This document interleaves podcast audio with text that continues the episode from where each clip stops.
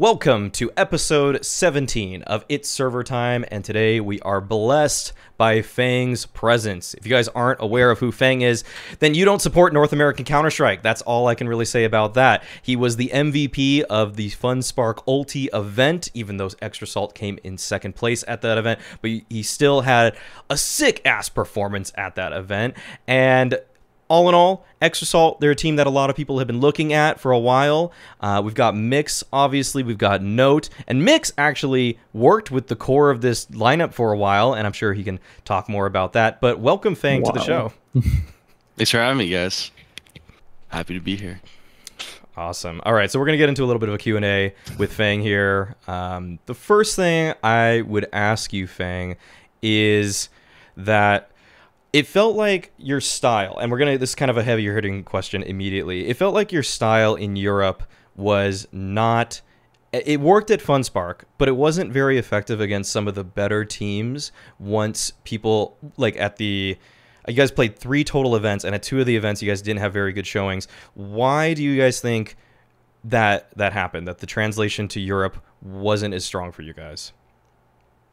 Um, I think coming in a FunSpark, like our expectations were like obviously we want to do well, but at the same time, like I'm not really experienced, especially when it comes like to playing like European CS. It's like first international time being there, and then also the fact that we're also a new team, so we're kind of just working on like boot camping and getting all like the kinks and all that stuff, and then trying to make sure we perform like at our best level. But coming to FunSpark, like getting second place there, it sucked because I mean, we, there's definitely a chance we could have got first place. But looking back on the event, it's like something where we can't really be mad about. I don't think anyone expected us to go that far in the event, and um, I think we're happy about uh, our performance. And then coming into like the next events, I know we played like a um, spring sweet spring event or something like that. That we kind of we started off like really good. I think we are like two and zero oh, um, in like a Swiss system we just need like one game to make playoffs and then we ended up going out like two and three. And i think it was a matter of like balancing the events uh being like we were playing like some events. I think one of our matches was at like 8 9 a.m or something that we had like a bo5 to play for the funspark final at like 4 or 5 o'clock. So we were kind of up for a while and our um, sleep schedules and all overall schedules were, were a little bit rough but the other events, I think, compared to FunSpark, we we we did play like some pretty good teams, especially some of like the CS teams like forZe, different styles. Like uh, forZe is definitely um, a different team uh, with a different style of play.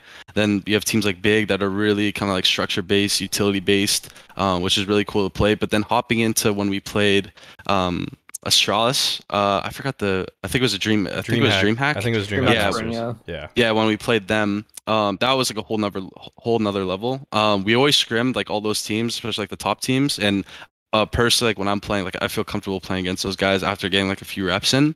But playing and for one being a match and against like some of the top teams in the world, that like showed me why those are some of the top teams in the world and why they've been there for so long. Like it was like Astralis vitality, and the main thing um, the main aspect that I noticed was the anti-stratting was like crazy. When we first mm. played Astralis, there was like a BO1 on nuke.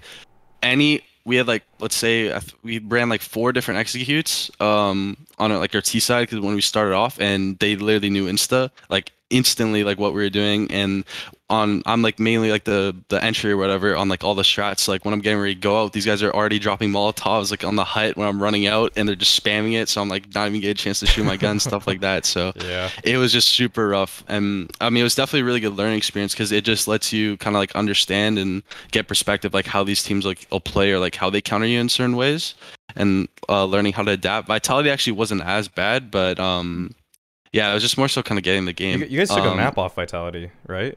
Yeah, yeah. We actually felt. I think if we, uh, I'm trying to I'm trying to remember. I, if I play you a little bit better, the D2, game. Lost yeah, yeah, like yeah. Dust two, yeah, like Dust two. I think we played like really, like pretty well. Um, I think we matched up to them like pretty well. Like um, like the rounds and stuff were just going back and forth. I think if we played them, let's say again, like right now, we'd probably have like a better showing. Um, just with some experience and and just overall like prep and stuff that we can do. Uh, compared to the last time we played them. But uh, yeah, overall, it's just like really good experience and stuff we gain gained from those events. Um, and then the most recent one for IEM Summer when we played against uh, G2 and in the BO1, um, it was it was definitely really rough. I got like 61 or whatever. Mm-hmm. I didn't honestly feel like we like were getting outclassed or anything. I think our prep and stuff that we did was really well. I just think that day, I don't know necessarily what it was. We just we weren't playing the same. We weren't calming the same. We weren't talking to each other the same way as we normally did. Mhm. So it kind of just kind of unleashed for like a really really rough game for us. So looking back on it, like when we had like our meetings and stuff, it was something that like we basically just took like with a with a grain of salt and just kind of just moved on because we knew that's not how we normally play. So That was a, that was a really thorough answer. Thank you. That was uh, yeah, That was a great way to kick off the pod. Um, I guess I would want to go to some lighter topics. So something now is kind of like what what's the situation for you guys now? Are you guys in a boot camp? You guys are I, I we kind of talked about it before, but for anyone listening, like uh, you're in a house right now, right? Like what's your guys setup? yeah. So? Right now we're in uh, Austin, Texas, um, and we have three apartments here. And this is where like the um I'm the like the prac one where everyone like pracs and stuff. But right now during player break, basically everyone's going home. Right now it's just me and JT or whatever, so we're just chilling. Um, don't have anything set right now just for player break. We're just we're just doing a thing. Did you guys get to eat any barbecue in, in Austin? I hear that's what it, that's what they're good at. Uh, I actually tried. I had to try like a few different places. I don't necessarily remember the names, but um, people like my Twitch chat too, like tell me tell me some, and I'll just order from there. But there there've been some pretty good ones, and there's one that was pretty bad. But um, I I've been trying like I've been trying a lot of different food, but no one else really. I don't know. Really? No Really? one else really cares that much. no much. one tries Yeah. the food there, dude. That's Uh, all I do when I travel. I just try That's what all I'm the saying. food. That's what I do. That's what I do. Yeah, on, call out hype. call out the Twitch chat users who give you the bad recommendations, dude.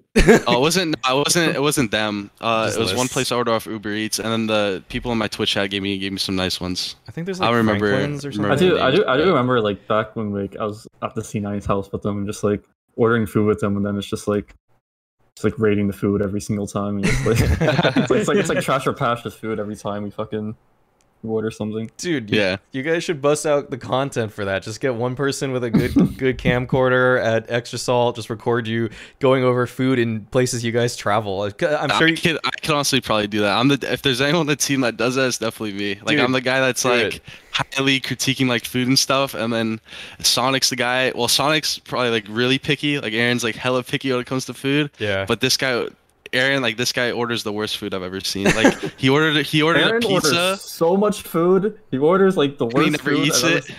and like this dude is the skinniest dude I've ever seen. Yeah, That's nah, what- that's how always works. you just he throw it away ordered, or like, something. he orders all this food and he just doesn't touch it. But he ordered a pizza. We got pizzas like a few days ago, and like on my pizza, I just got uh, like pepperoni, green peppers. Like I'm pretty basic, and s- and I just got tomato sauce on it because I I just like a normal like style pizza. Aaron got like some plain pizza with like bacon.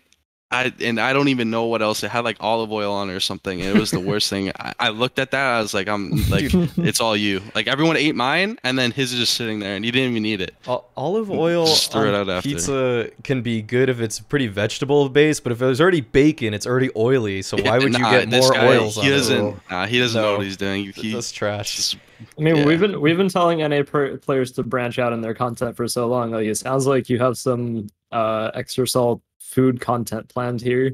Just sit there Yeah. filming you guys reviewing some Could. food. How could you guys Definitely have a team could. name extra salt and not have something with that salt that you guys sold actually? True. yeah, that's actually true. We could do something. I mean, Johnny. So like, we'll usually order like a pretty good amount, but Johnny. I mean, Tion cooks too, but obviously he's not here. But Johnny's the other one who like cooks a lot. I'll cook like sometimes just for myself or whatever when I just like wake up. We'll make like breakfast or lunch or something. But Johnny usually cook like dinner and stuff for for us, and then he always uses Hmm. salt or something. So maybe we have like a cooking cooking podcast or something. JT. Yeah, I who knows? forgot you guys don't have Tion, the fucking the resident chef. Yeah, yeah. I haven't experienced experienced Tion's Oh, cooking man. yet, but yeah, Tion's cooking is so good. just for just for anybody listening, uh, could you say everybody's name and their username so that oh, alias, yeah, Yeah, yeah, yeah, just confused. Yeah, so J JT's Johnny, uh, Sonic's Aaron, oSee's Josh, and then Tion's uh, TC. Okay, yeah. I, I mean, for any anybody could just look it up, but I mean, like it helps. Yeah. It helps if people are just listening. reference. Mm-hmm. Okay. Um, okay, let's get back into some gameplay stuff then, actually. And uh, I'm kind of. Uh, I'm a little curious about where you guys. So when you joined the roster, um, you were joining in for place of was it MOTM Floppy. or floppy? Floppy. It was for floppy. Yeah. Okay. Yeah. Yeah. Uh, do you do you think that do you think that right away it felt comfortable or like how were the growing pains for you on the team? Um, it was. I'm pretty sure the I roles s- are a bit fucked in terms of like because he weren't like a direct one Yeah. for one replacement for Floppy in his role. So it's like well, I mean, like, Yeah. I, I interviewed JT at the time, and he basically said that uh, Fang was put in like more of a lurker role initially, and it just wasn't comfortable because he was like naturally playing MOTM's roles either way. So it was like that's why they brought in Marquis to replace uh, MOTM so that he could be more of a lurker, and Fang could transition into more of that role. Yeah, it's like more. It's definitely that's definitely true. Um, from my perspective, I'm like for me as a player, I'm kind of like a mix. Uh, personally, I'm more of like a aggressive type player. Like I play like majority, especially like now, like I'm playing like a lot, majority like entry spots and CT side a lot of aggressive roles. I like playing roles where I kind of have a little bit more freedom, or I have like basically like playmaking spots. And then on on T side, like I can play lurk roles, but it's not something that I personally like to do all the time because I kind of feel restricted sometimes, or like in some ways, especially if stuff kind of goes wrong. I kind of like the type of player where like I prefer to play aggressive, but I can play passive. I don't necessarily like a problem with it, but in terms of like getting the full like benefit um and like peak of the team, like it's something where I feel like I'm probably more comfortable in that in that role. So that's that's mainly the reason for the change. When I first got there though, it was like um it's something where if I generally kind of like worked on it a bit um and we started playing a little bit more, I think it would have been fine. Like I don't think our T sides were as bad.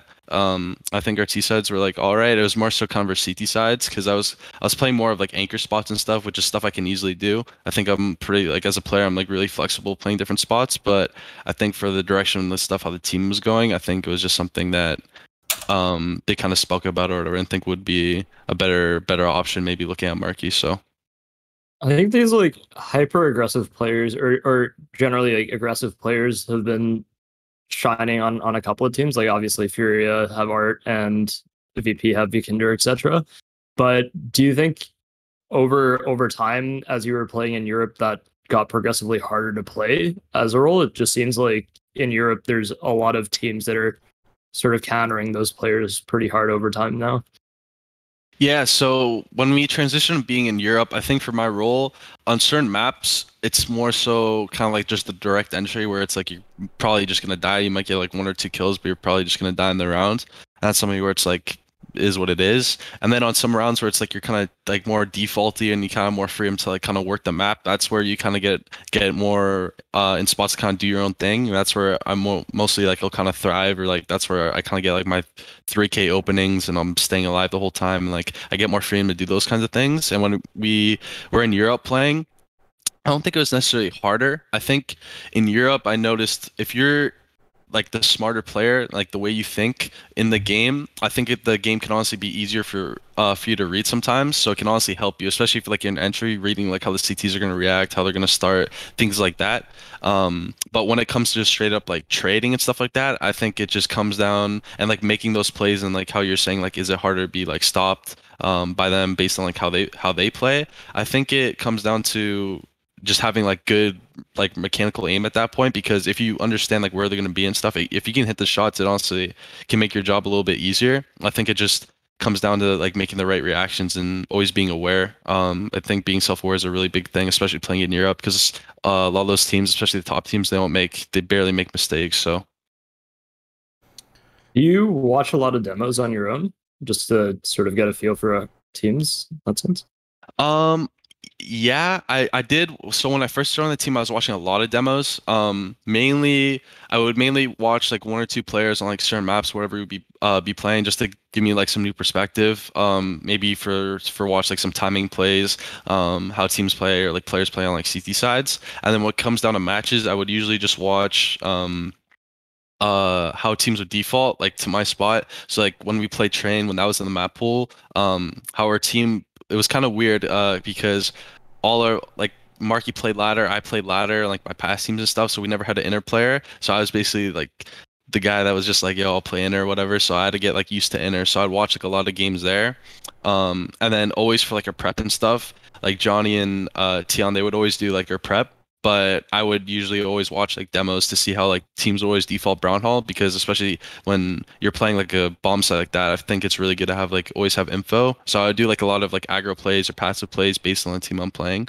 So I would usually just watch demos for like um when we do our prep just to get different perspective like how teams would default my spot or like let's say um uh give some perspective. Like on overpass, if I'm defaulting like uh A on T, I like to see like how CT teams like starting. Let's say they go like one con, one divider a lot, or if they start like one long, one divider, stuff like that. Um, just to see like how I can default around the map and get my times and stuff. It's good to remind yourself that there's also like by looking that up, there's only probably two people there, so you know that you can find more openings obviously because you just Yeah. know that things are likely not going to be covered. So and you need to take those kinds of risks occasionally.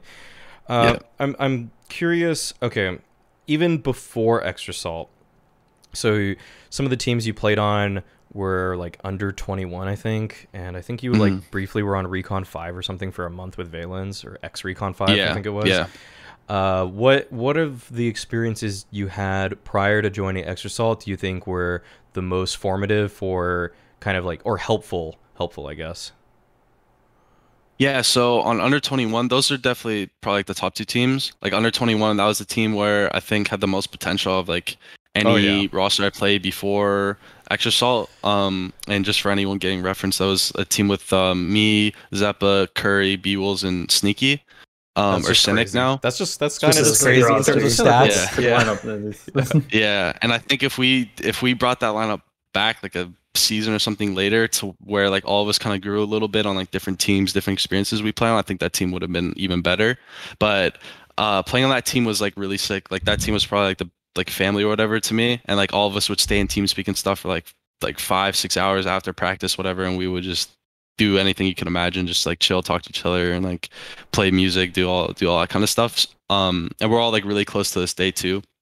Um, even like Zeppa plays like Valorant and stuff now, but we still always talk all the time and Mhm. and um, do all that kind of stuff. But I definitely learned a lot playing on that team. That was kind of like the first like first team where I really felt like we had a chance of like winning Premier. Because before when I was in Premier, it's like I was kind of like on the break of like making playoffs and stuff all the time, but never really had like deep runs.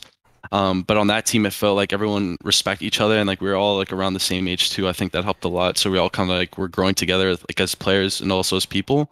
Um, and then we had like an upset against. I remember it was like chaos. Uh, Yeah. when they had it was like Ben Lee, Vanity, Steel, Smooya, and uh, Cam.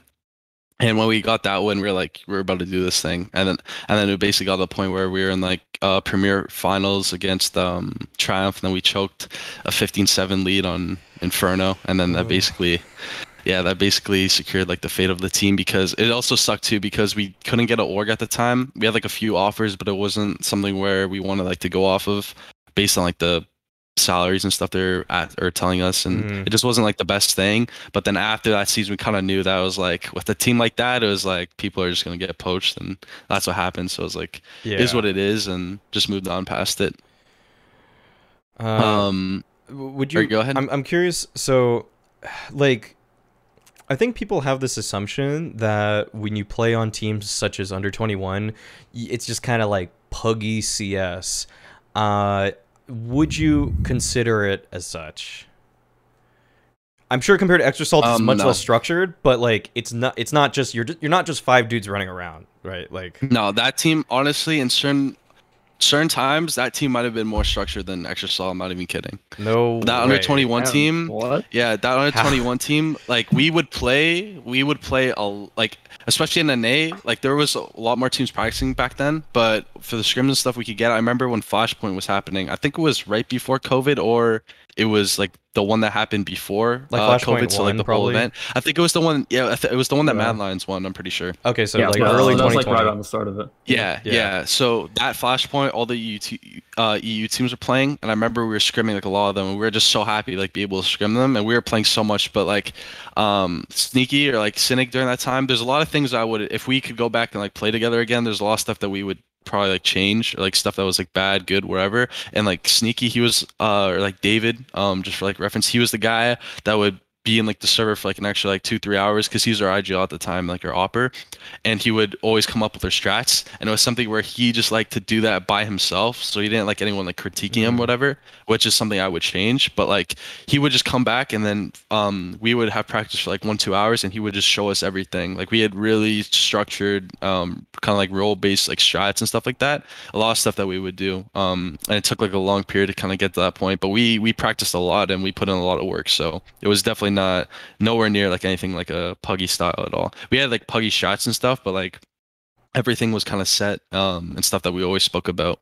Yeah, I mean, other than probably like I'm assuming you know a five deagle round, it pro- it seemed like there were plans in the the vast majority of rounds, right? Yeah, yeah, Okay. everything. Uh, And then that doesn't surprise me team- too much because everything I've heard about uh sneaky cynic now, it's just like he's a Mm. super hard worker. He puts like you can tell he genuinely cares about like Yeah, yeah, performing always well, told like him having this. like a good team and like having good structure, shit like that. yeah. I've always told him this. Like, I think he's a good player and stuff. He just needs to understand and like figure out how he wants to put in like because he puts in a lot of work, like he said, and I know his work ethic. He just needs to figure out like where he wants to put in that work in like the right areas, not necessarily like everywhere. Just figure out the right areas and have like a balance to it. mm, Um, I think that's gonna help him progress. But um, but yeah, obviously it's not up to me. But um, but yeah, that team was really um really insane. It was like probably the funnest team I played on. Um, and then when I this is like fast forward, like Zeppa, he left for he actually left for Triumph. I don't think a lot of people know this, but he got an offer from Triumph when Grim was still on the team. Um, and then he was playing with Triumph. And then I think like two days later, he got an offer from Chaos. And then he left for Chaos. And then they asked Curry. And then Curry left for uh, Triumph. So then it was kind of like the three core. And then we didn't necessarily know who we want to pick up do or like to do. And then we had Leaf for like a little bit. Um, I don't even remember who the other person we had. But um, yeah, we kind of went through a little bit of KMZ, I think? rosters and stuff. It might have been KFZ. I know we had KMZ later, um, and like Spammer after like Leaf left as well for Chaos, but I don't necessarily know. Uh, I forgot that that uh, little part of the roster because it wasn't something that was like official. We were kind of just practicing. yeah. Um, but yeah, so then after a certain point later, when we had like KMZ Spammer after like one season, actually no, it was when we had CXI and Viz. Um, like the, it was still the core Oh. three, like me, B will Sneaky, and then we had um, Viz and KMZ. It got to a point where um, or CXI, sorry, it got to a point where I there was kind of stuff that was happening in the team where I didn't kind of just like. Uh, I kind of felt like stale as a player and kind of felt like I just plateaued. So I just took like a leap of faith, literally, and I was talking to Valens a little bit, and he was telling me how he was kind of making a team.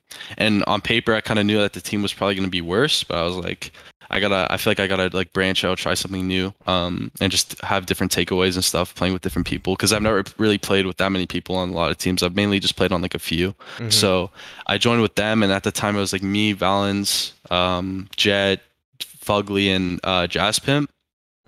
That roster is pretty interesting um, because what I was told, like we are gonna practice a lot and stuff, and and try and play, and like we did practice a little bit at the start, but it was kind of like a mix of people's like um schedules and being a, like having a chance to get scrims and stuff where we couldn't really. So then it kind of turned more into like a pug but it was something where i worked with valens or like soham a lot like one one on one because he kind of knew what i wanted like out of counter strike and and how bad i kind of wanted it. So he helped me a lot um in a way kind of develop me and show me uh different ways to like let's say like take map control default certain areas and like i could talk to him about legit any scenario and he would basically give me like different outcomes or things to expect so i could always kind of be prepared in a way and i think that like really helped propelled me to to being able to like, get picked up. Later when i left that team and i went um and i joined rugrats it helped me kind of get to that point where i was kind of being looked at for like the next guy to kind of get picked up so Mhm. definitely owe a lot of or give Soham a lot of credit for that Cool. Cool. Um I'm curious okay, now now I'm wondering who who do you think though like I mean it could be people you just know in the scene or uh people you played with either way who do you think is kind of the next NA talent that should make it so like pick pick a few players that you think are Um, like on the cusp. You might I mean maybe you don't think they're there yet but they're like very close in your eyes. Uh, uh let me pull up teams right now. So there's like a few few players. It sucks too because i think just the caliber of like some of the teams aren't where they should be just yet but i think they're slowly getting there. I think with cs coming back to land and um stuff kind of like advancing. I think teams are going to start like probably like trying more. You're going to see more teams start forming. But i think the top players for me right now um that i think are pretty good are um i always think b wills is someone that could always be really good. He just never really i mean he had his shot but he's kind of at like a stage where he kind of just needs to like reinvent himself again. But b wills is always like a really good teammate and he's someone who's um, really good mechanically. But for like more so youngsters i think um Hex is someone who's really good um, on RBG. I think he's someone who plays like Oh, more of an entry role too, and he Yeah, um, he's he's definitely someone who's really good. Um, and I followed. It's not even like I followed those guys. I just remember playing them, like because they've been a team for so long. I remember playing those guys when I was like on um, variants, which was like me, Bewell, Zeppa, four pack, and Spammer, which was like a while ago. Um, and playing against like their five man roster, they're always trying, doing executes and stuff. And like, um, I think that whole team, like I respect that team just for even like playing together for so long and trying to grow together. Um, I think it's really good. But I think Hex is someone who's really good. I think um, Clasia, I think that I'm pretty sure that's how you say his Yeah, name. I don't know if it's Clasia or Clasia, but I think he's also someone who's really good. Um, he's kind of had like, um, because I haven't necessarily played with him a ton. I've kind of like heard stuff about him from like other players and stuff. But when I play with him in FPL like now and stuff, like I can kind of understand like um his attitude and stuff like that. I think he cares a lot about the game. Like people say like emotional stuff about the guy, or like sometimes he might like rage, whatever. Like I've heard stuff in the past, but like when I play with him, I think he just likes the game a lot, or like he cares. I don't think that's necessarily Yeah. a bad thing.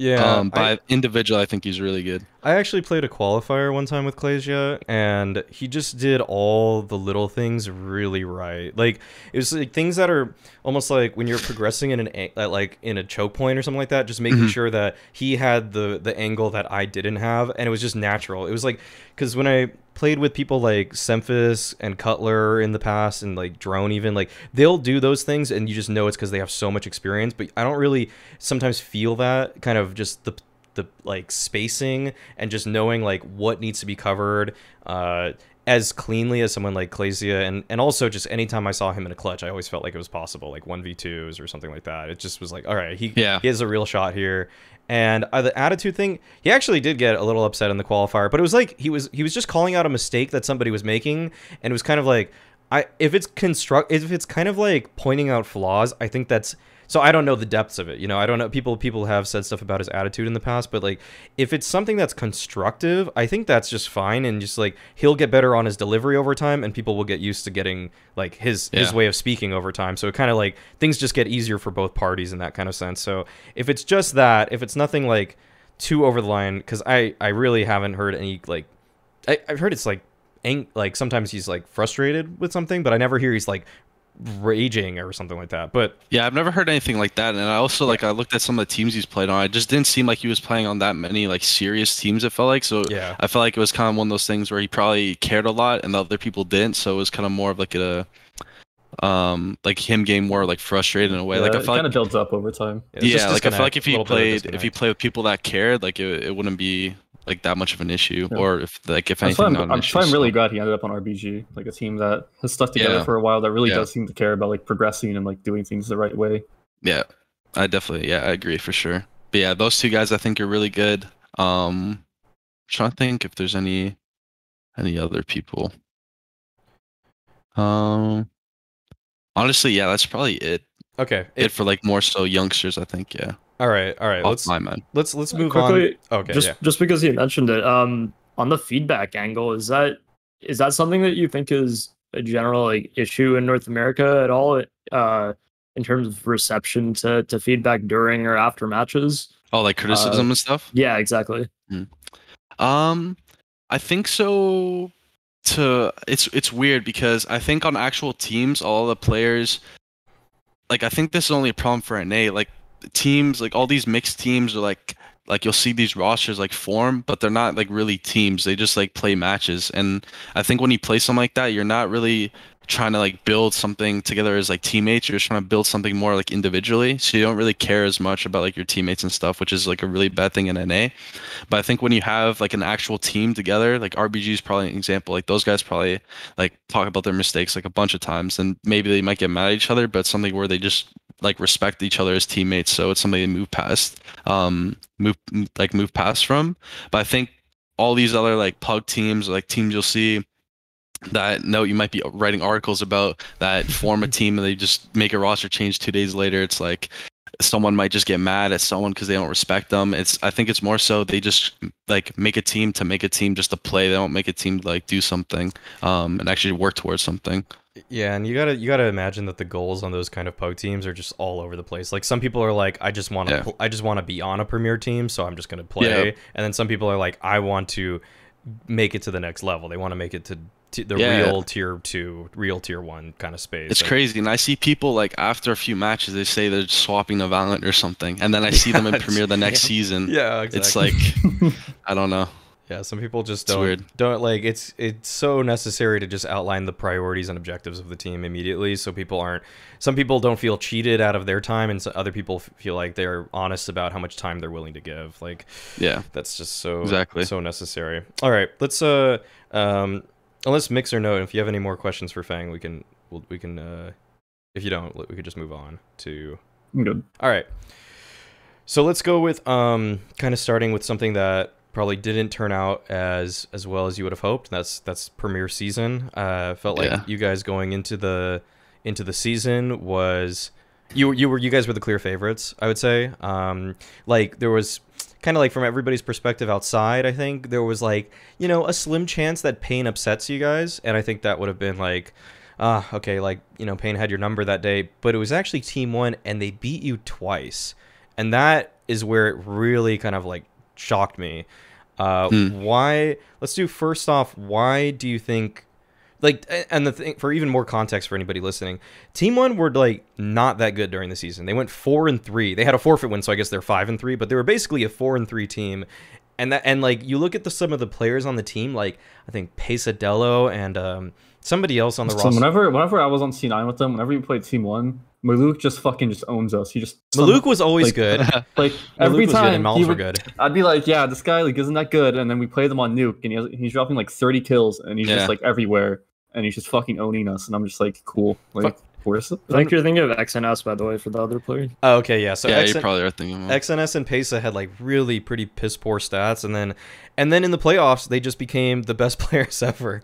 Um, I, I'm curious from your perspective, having lost to them twice, why do you think they peaked so high? Was it individual skill? Was it team? Did they? Was it team stuff? Like what?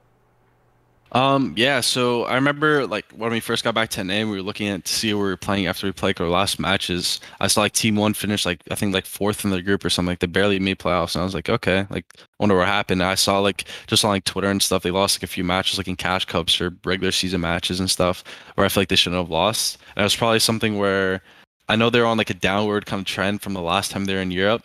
Uh, coming back here, so they probably were just trying to fix a lot of like problems and stuff in their team.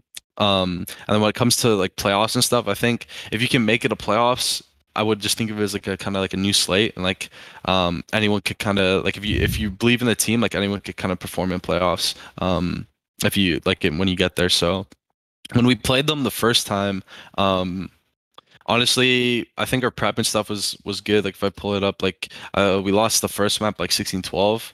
Um, there's like a lot of like tech pause and stuff too. And also before this game, uh, our team, so Sonic got sick Hmm. like beforehand, and he like in the practice room I'm in now, like we would always practice in here, and Sonic was sick, um, which was something that was kind of like rough, rough for us because two days later, basically it was like a day before the final or something. All of us got sick, Oh. um, and the day before that, Sonic like moved out of the prac room and he was playing from like in his actual room in the in his apartment, um, so we wouldn't get sick. But then the day Then before, like all of us were sick, so it was Oh, kind of just like whatever. But um, That's so that that might play a Yeah. little bit of a factor, but I don't want to say that as like a reason why we lost because I don't think it was.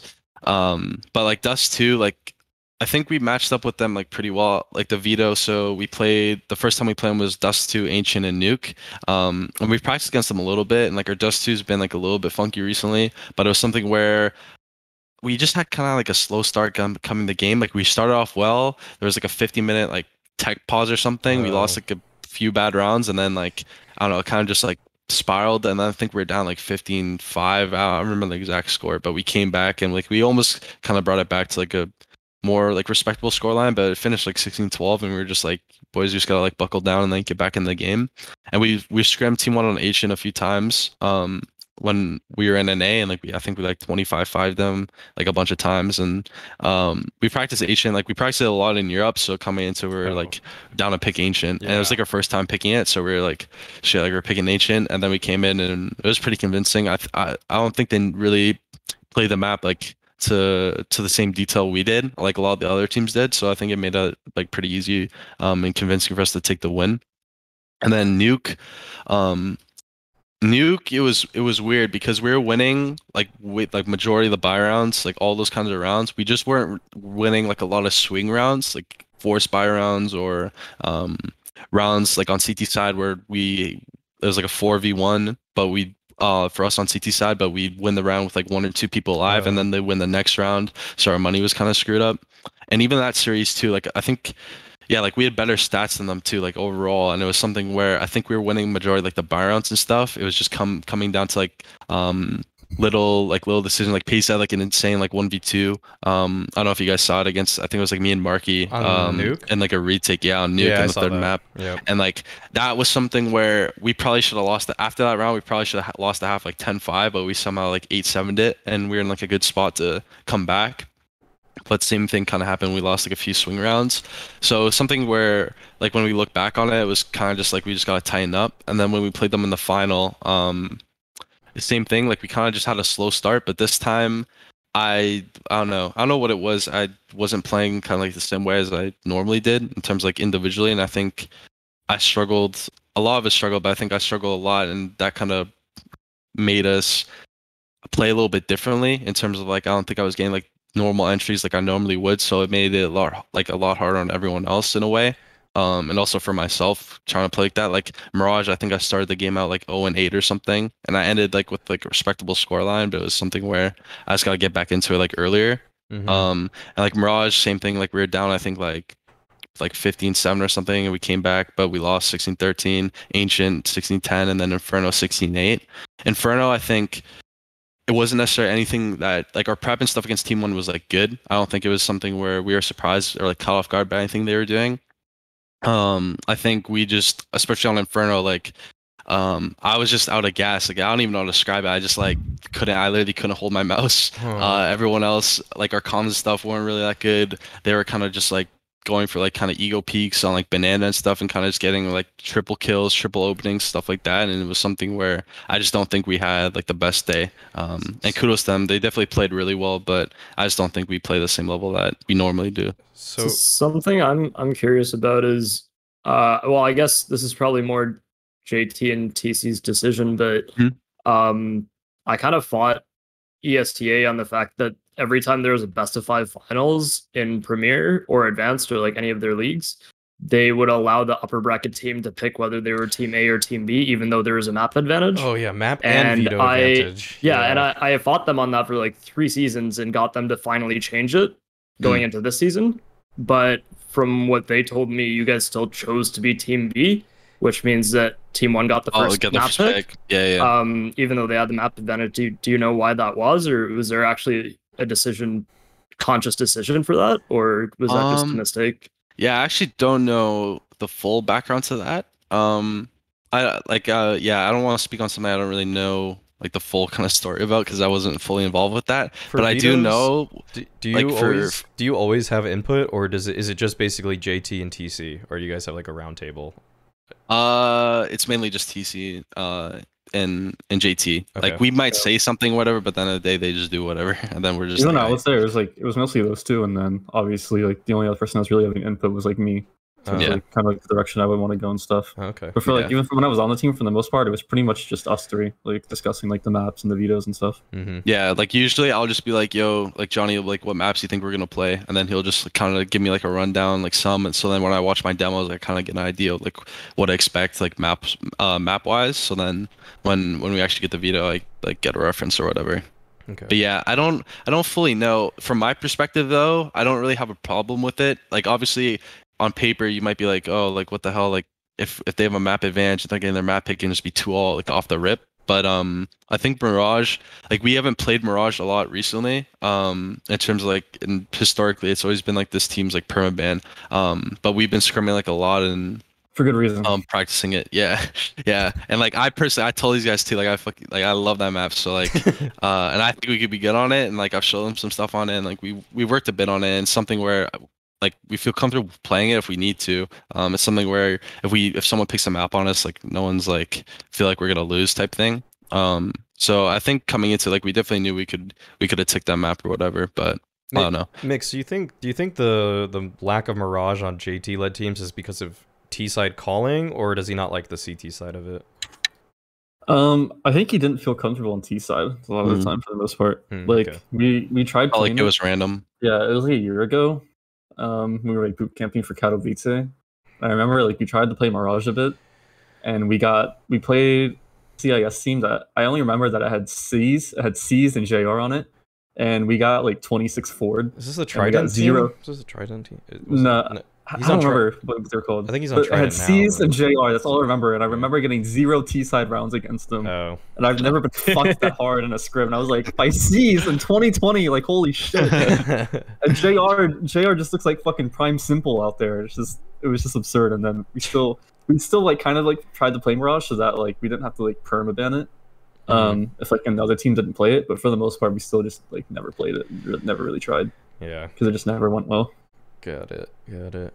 Um okay, all right. Let's go into some good news though that that you guys took down uh DreamHack Open North America. I felt like you guys' path to the finals. So you guys beat uh you guys beat to start off Triumph and then you beat Godsent in the winners groups and then in the playoffs you guys beat Pain and then in the grand finals you 3 Oplano. Did any of those games feel particularly difficult for you, or like like were you ever did you ever feel the like Pain game. Yeah, the pain game. Pain You game. guys they took a map, right? Yeah. So, yeah. That game, like the third map on Ancient, it was 16-11, but that could have that could have been 16-11 for them like easily. Yeah. There's a like a lot of close rounds. Um, all the way from like the start to to the end of the game. I'm trying to re- like it's it's kind of hard for me to remember all the rounds, but I know on T side like we we lost pistol and I think they were up. Like uh, let me see. Yeah, so they were up or it was like eight eight or something. Um, and we just Glock ecoed and we just rushed up like the the B ramp. Um, and we are just trying to like see if we can kill one or two guys, and we somehow got on the bomb site, like killed one or two like ruins or like the left side of the site. Uh, and I just wrapped around with a FAMAS, and I somehow one v 2 them, and we just had like Glock no armor or something. Um, that round was really big. saffee clutched like a really like huge swing around like one v two against like uh JT and Marky. Um, and that put our money in like a bad spot. And then like later, like uh, I'm trying to think. Like I think Josh had like a really big round two or something. I don't even know if he won it, but he killed like four of them or something, and their money was bad. Um, there's just so many swing rounds in that game, Mhm. and it could have honestly gone either way. Um, Yeah. so for us, like scraping out that victory is it was really good. But Pain definitely pushed us um the most for sure. Yeah. I mean, obviously you haven't been there the whole time, but you guys have played Pain a ton Yeah. since they moved to North America. Uh, What's their evolution been like as you've been playing them on the server?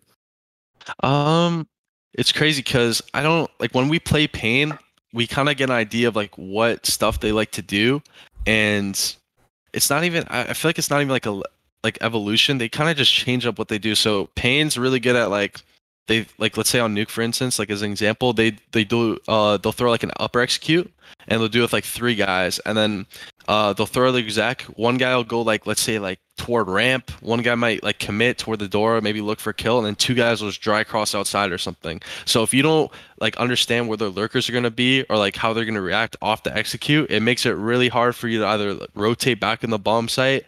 Um, if those guys actually let's say commit down secret, actually like rotating down the vent before you actually know like it was a fake because if you rotate down ramp then you have like biguzera whatever just holding the rotate and kills two of you stuff like that. So you just gotta make sure you're really on point with like your rotates and communication because if you're not then they just punish you really hard. Um, and they do that across like all the maps. Like inferno's another map where they have like really strong fakes where like they'll throw whatever big exec one guy might probe in and then two guys or like let's say like arch and um, long hall and they just might take their timings as soon as they throw their fake. So you gotta make sure you're always like really aware. And that's how i notice they like playing a lot. They don't necessarily send their numbers like to one spot a lot on uh, majority of the maps. So it's just kind of um, point of being aware. But i did notice like when we came back the from our last uh, european like boot camp um, they did change up like a lot of their executes. Sometimes they're just like full committing now. Sometimes um, now they're throwing different nades, and one guy will go for like a specific kill on the bomb site while the rest of the team does something, stuff like that. Um, where we notice they changed, but that team has like a lot of really good execs and stuff. Um, that uh are like really successful. I think Some, like a really hard of, to play against. a lot of like really thorough misdirection. Like it's it's just hard to keep track Yeah. of them all. Yeah, Yeah, that and the sounds players are painful to- really good too. So Yeah, that sounds hard to play against. That that's just you. You actually do need just everybody needs to like hold their ground, and if anybody dies, then there's just a huge gaping hole in the map, and there's already Yeah, might be holes yeah. because you, you lost track of where all they all of their players are. yeah, That sounds Exactly. That sounds tough. Um, Hard to play against the best Brazilian player, saffee. Safe. yeah. Safe is like he's he's definitely really good. Um, the Brazilian Fallen. uh, it's like yeah, like when we play against them, especially when I was an op, it's like it's it's crazy because in my opinion, there's like Safe's really good, but I think like the main three on that team is like biguzera, but I also think NEKIZ. I think NEKIZ is really underrated on that team, and like throughout like his time like in Brazil, like he's playing like a lot of really good Brazilian teams, even like Yeah. when he's on Luminosity too. Like he's someone who's like really good aim and stuff too. Um, and like every it's weird because I think that team like role wise has like ton like really good pieces together. Like that team's like a like really top contender in like Brazil, I think for sure. Even North America too. They're they're really insane. Okay. Um I'm thinking like if there's anything else we can really touch on for that tournament. I don't think there I think that's I think everything else was pretty clear cut. Um like the only other sketchy part of that whole tournament was when you were you guys were down on Dust 2 on Triumph, but it just felt like you guys had a Oh, really yeah. really rough start to the whole Yeah. tournament, honestly. Um but you still like persevered. Like it still felt like even though it felt like okay, you could lose Dust two here, it it really just going into map two, like you guys just smashed them. So it was like you guys probably even if you lost Dust two, you would have had the whole the series regardless, in my perspective. And uh, other than that, like the Godsent series, you guys cleaned up, I'd say, or you guys had a rough ancient there. I guess okay, actually, actually, I'm curious. I, I guess we could talk about ancient just a little bit because it is uh, one of the newest things in the CS space. Uh, first of all, um, if if you were to change anything on the map, like one thing, what, what what's your what's like your big change you would make to the map?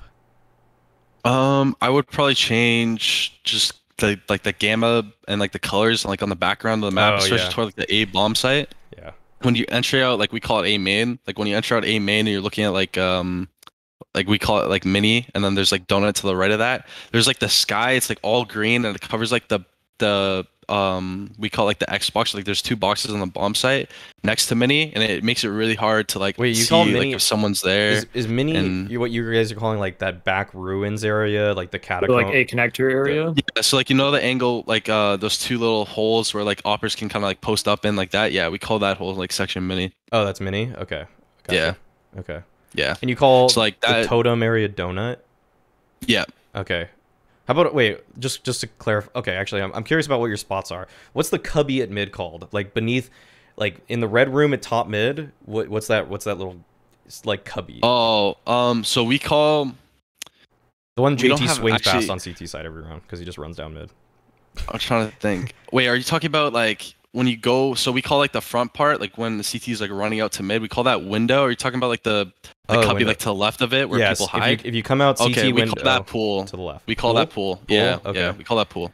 Do you call what do you call the boxes at mid? I've been calling it Tetris, Uh, but we that's a good call. We call that triple though. We call Oh, the top part triple, and then we call like the bottom part like double. okay, uh, it's like okay, sometimes people like play like front like um pressed up against the box. We'll just say double. okay. I'll I'll ask Alex's next question for him. Do you think the bomb site names should be flipped? uh, from from what I've been experiencing, like yes and no. I don't really care that much, but um, B or like. Wait, I'm trying to think. Yeah, B is like it reminds me so much of, like banana, like the way that we like Yeah. default it, or at least like JT and Sonic, like how we default or look at um how we like view it is like it's literally just like banana. The way like you like will throw nades. It's kind of like a util battle uh at first, and like trying to get like lurked up in good spots. So You want to like smoke Um, the where the T's run out, but you also want to like double molly like the pocket, the cubby, Yeah. and you also want to molly like kind of the the ramp itself sometimes. Like Yeah. yeah, yeah, yeah. Um, uh, uh, actually, okay. What what are other areas because it's just easier to visualize? I think Stico on his video with Launders talked about how on FPX they like to visualize certain parts of the map as other things. So I think he said like mid is like Cache, uh, lane is like banana. Um, I I always thought like coming out of B main is kind of like dust two tunnels into B a little bit. Um, Mhm. whether or the not not uh the A A main A main my bad uh into the Okay. A site on T side is like coming out of dust two tunnels B into B. Uh, Yeah, yeah, uh, yeah. If that like kind of analogy, I could see like, um, say like you're a T and you're coming up to B site and like you're staying at like CT. That's kind of like back um back of like Ivy on train. Like Yeah. we'll call like uh um the whole like lane uh where the CTs will like cross like to the right side like where there's like those stairs we call that stairs and then to the left of it um we- we call that chains just because like there's like a set of like chains on the left and Oh, then we okay. could call like the whole little backside back lane just because it's like kind of like a straight lane, kind Yeah. of like the same way trains organized. So Okay. just Chain- did that. Chains is a good one to call that. That's that's nice actually. Uh, okay. With train going out for anciently, did you guys feel like that hit you really hard as a map pool switch? Uh, yeah, I d- yeah, we definitely did. I think we knew that we could, uh, like at least we're gonna play ancient. We didn't know how good we were gonna be at the time, so it's kind of just like at that point, like we are thinking like, yeah, like our map pulls a little scuffed right now. But then since we've been playing ancient and stuff too, like we feel like really confident stuff on the map. So S- I'm, uh, this is a question for everybody here. Um, with Ancient right now, it feels like it's played pretty slowly. Uh, it's pretty like map control, like you know, util battle, like you're saying. Do you think that it could be a more like skill? Do you think it's like a more can it be a more skill emphasis map once people learn it more, or do you think it's just gonna go even deeper into like the the util slow tactics like stuff?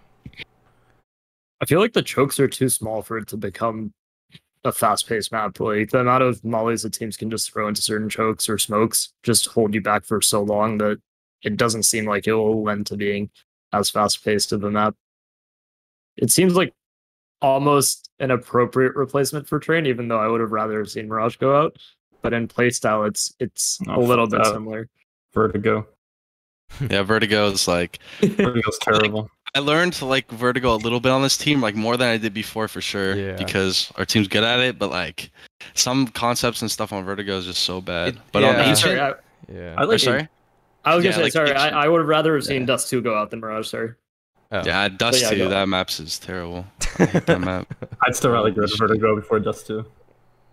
But yeah, like um on Ancient, I think I think the map, like how it plays now, it's like pretty slow. But I think what teams are getting good at, um, and what teams kind of like have been like picking up on is like tempo changes. So like certain times around, if you know teams have like low util and stuff, like mids like really easy to like, as a T just Oh, like yeah. literally run out stuff like that. If you have like just like one or two like good nades, like a smoke flash like combo, it's like really easy to just get out mid and you can take like really good fights. You can get a guy like lurked up in the um into like the window area stuff like that.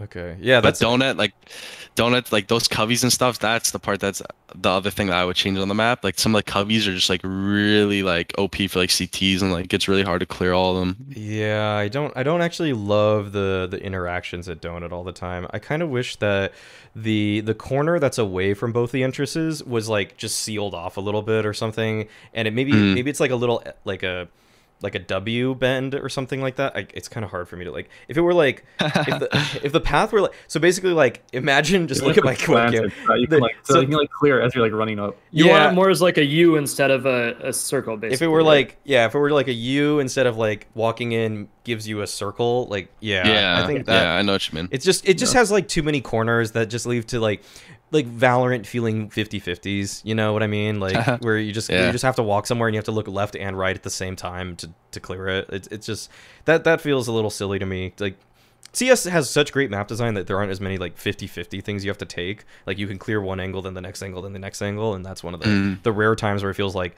okay, I just guessed wrong, you know. And he guessed right because he crouch swung into my angle anyways. So Yeah. uh, yeah. Okay. I think we can probably move off of uh, ancient then. Let's go to uh, we. None of us seem to like w- have watched this super closely, but I think a lot of us did check out the finals, and that's the StarLadder RMR uh, between Navi and Gambit.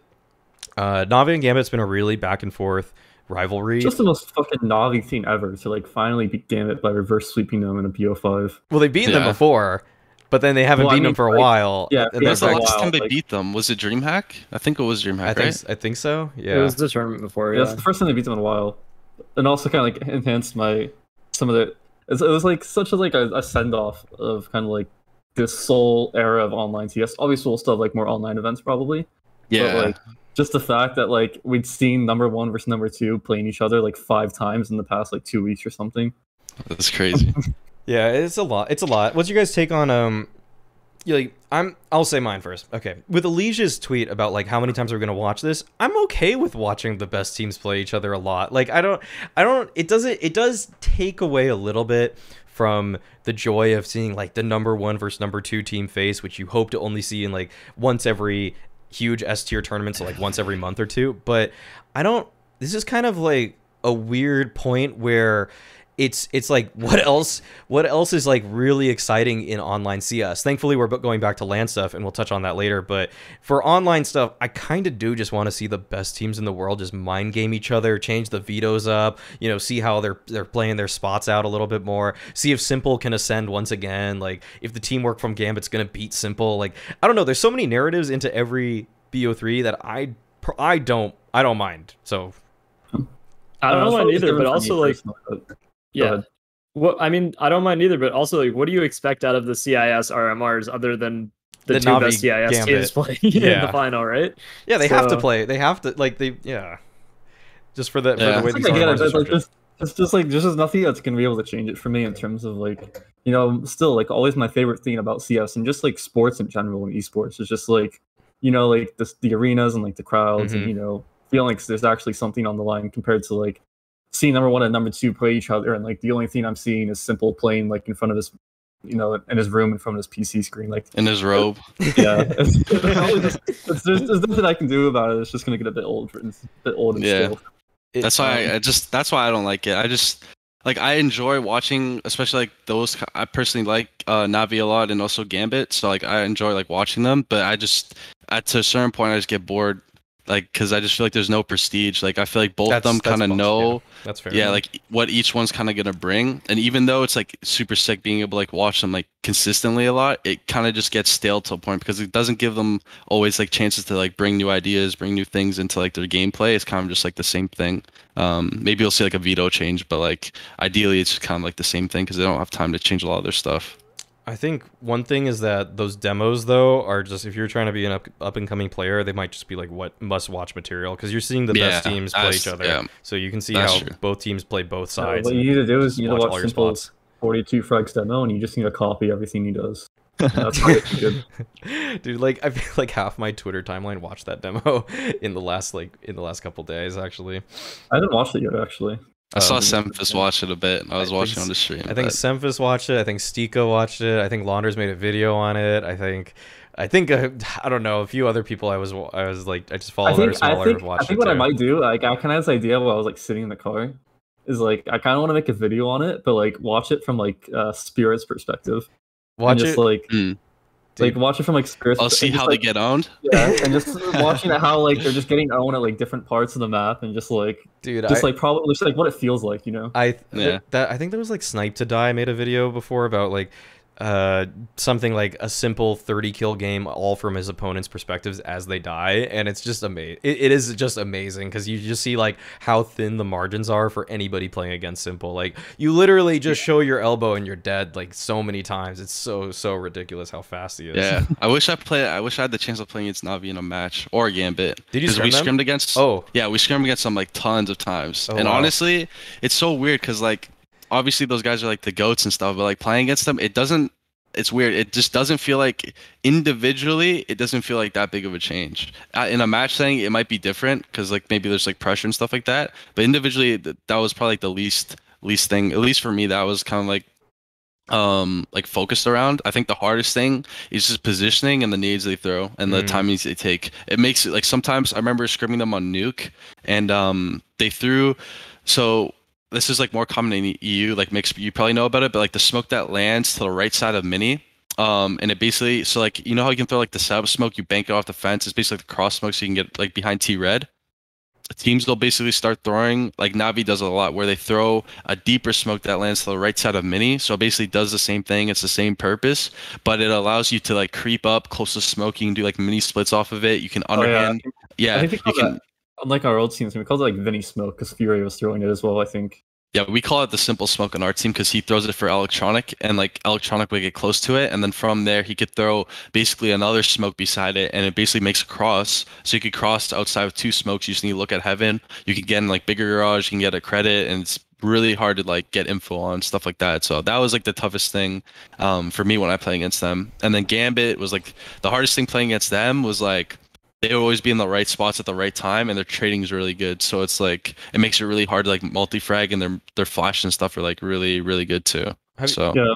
It's like against Gambit, it's like they're set like such good teamwork, and then also like you'll just be playing like overpass B, and then Ax1Le would just be like peeking short alone. It's like you just have to constantly be like worried about that shit yeah. yeah, going to deal with. Have you have you watched um like Gambit's comms videos? Oh, I actually I watched. I remember we were talking about it. I don't know if it was just. I think it was like me, me and Johnny or something. Me, Johnny, and Josh or something. We were talking about uh, because we saw it like on Twitter, and I remember I looked at it for like 30 seconds or whatever. Um, but I didn't get to actually like thoroughly Okay. like like skim through. I kind of just like skimmed through it a little bit. You you can see why they're always in the right place at the right time and their rotations because they calm everything they hear and they're so Oh, fast and precise that Yeah. everybody can just rotate to the perfect spot all the time because the information that they relay is like instantly they know exactly where somebody is like instantly oh we know two people are Mm. here we know like one guy's over there it's just like and it's not hectic at all like it seems like they make the calls and then they just trust everybody at this point they trust almost everybody to just make more or less the right macro decision to try to like Yeah, I saw. I saw that Nafany. Like he, I, I remember I was watching. I watched like one of them. It was like uh, I think it was, it was on Barrage. I forgot who was against, but he's like calling. He was like calling uh on their CT side, and then he was calling everything for everyone else. Like a lot of the time, he was just saying like he was talking like throughout the whole entire round. It was pretty crazy. Mhm. And it, from my perspective, it's like I can just play the game now. Like I know where everyone is. I know what's going on. Like Yeah. there's nothing for me to really like recall. And he was dead too, so it's something where it's like you don't even need to focus on your crosshair like that, especially if you have a voice like that. Because I don't think it's necessarily something where it's like overwhelming to a point you can't focus. It's something where it, it just generally helps you a lot. So I definitely noticed that. I think that was really good. He also like he doesn't micro much, but when he does, it's just like very subtle. There was a Yeah. there was a clip on Mirage where I think Hobbit was sandwich in in I think a three v three or something, and Nafany just goes, "I don't like it." And no goes, shiro said shiro said he didn't like good." it shiro said he Oh yeah, Shiro said he didn't said like he it. didn't I was like, "It's it's not good." He says, "No." yeah Get the fuck out of there. That's so funny. yeah That's Yeah, he hilarious. Just called he didn't like the setup. He just changed it right then. He's like, yeah. Uh, okay, let's move into Cologne. Let's move into Cologne. It just start the play-in just started. Uh, some of the results. I I feel like for us, it's pretty hard to watch some of these games because of the time. Yeah. So I mean, we don't have to go. We're obviously not going to go over everything, but I think that a handful. Of, I think we some of us watched the the Bad News Bear stuff, and I'm repping their merch, obviously. But it was a little bit disappointing. Um, but that's you know that's expected. That's like it's their first time really in Europe. They still got Pro League to look forward to. But uh, what did did you guys catch the the series against LDLC or did you guys see the the mouse sports stuff? I watched uh like the like basically the majority of the mouse sports game. That's the only one I watched. I watched I watched like all of the mouse sports one. Uh, did you guys see? Yeah, same. Okay, I saw half the mouse sports game. and I have to catch the, the LDLC one later. okay, okay. So we all can talk about the mouse sports one a li- at least a little bit here. Um, mouse sports just seem like they're playing out of their minds. Like honestly, like I, I, I, I, like every and it did it did feel like one of those things where every little mistake from um Bad News Bears just got punished immediately. You just feel like the overall skill difference, especially when I'm just watching ropz take like gunfights against them. It's Oh, just yeah. yeah. so difficult Dude- to dude, fucking It's like Frozen ropz and and ropz, Frozen. dude. ropz and Frozen. They are cold blooded. They are when we scrimmed that team a lot, like a lot when we were in Europe, the first time and the second time. And this is like the first time when we were scrimming them, they weren't really doing as well. Like th- I think it was more so when they were trying to like find their footing with like Dexter and stuff. yeah. And we were like, um, we played them like either like we were beating them, they were like beating us, but the matches were always close, like 16 14s, like every every time we played them. Um, and then when they start getting like really good, it was kind of like the same thing, but we could just tell like that they they changed like the rules changed a little bit. So like now I think Bymas is like their main entry and Frozen's like their second in. And I don't know, I'm pretty sure Frozen's doing the same thing. Oh, when back when karrigan was on the team, but I don't like I don't know what that unlocked, uh, maybe Bymas is getting more. I, he definitely is getting more like openings now. So maybe it's allowing Frozen to get more like into the game, like mid roundy and stuff. But like he is, I don't know. I think that's the main reason why Mousesports is playing really good right now. I think having a guy like Frozen, like a kind of like a second in uh, for one of your entries, if he's playing really well, it's going to help the team a lot. ropz is obviously ropz, and then I think Dexter's kind of finding his groove again too, probably with this calling style as well. That's helping them a lot. Yeah, De- Dexter, I felt like well, in the Bad News Bears one, he did play he played decently.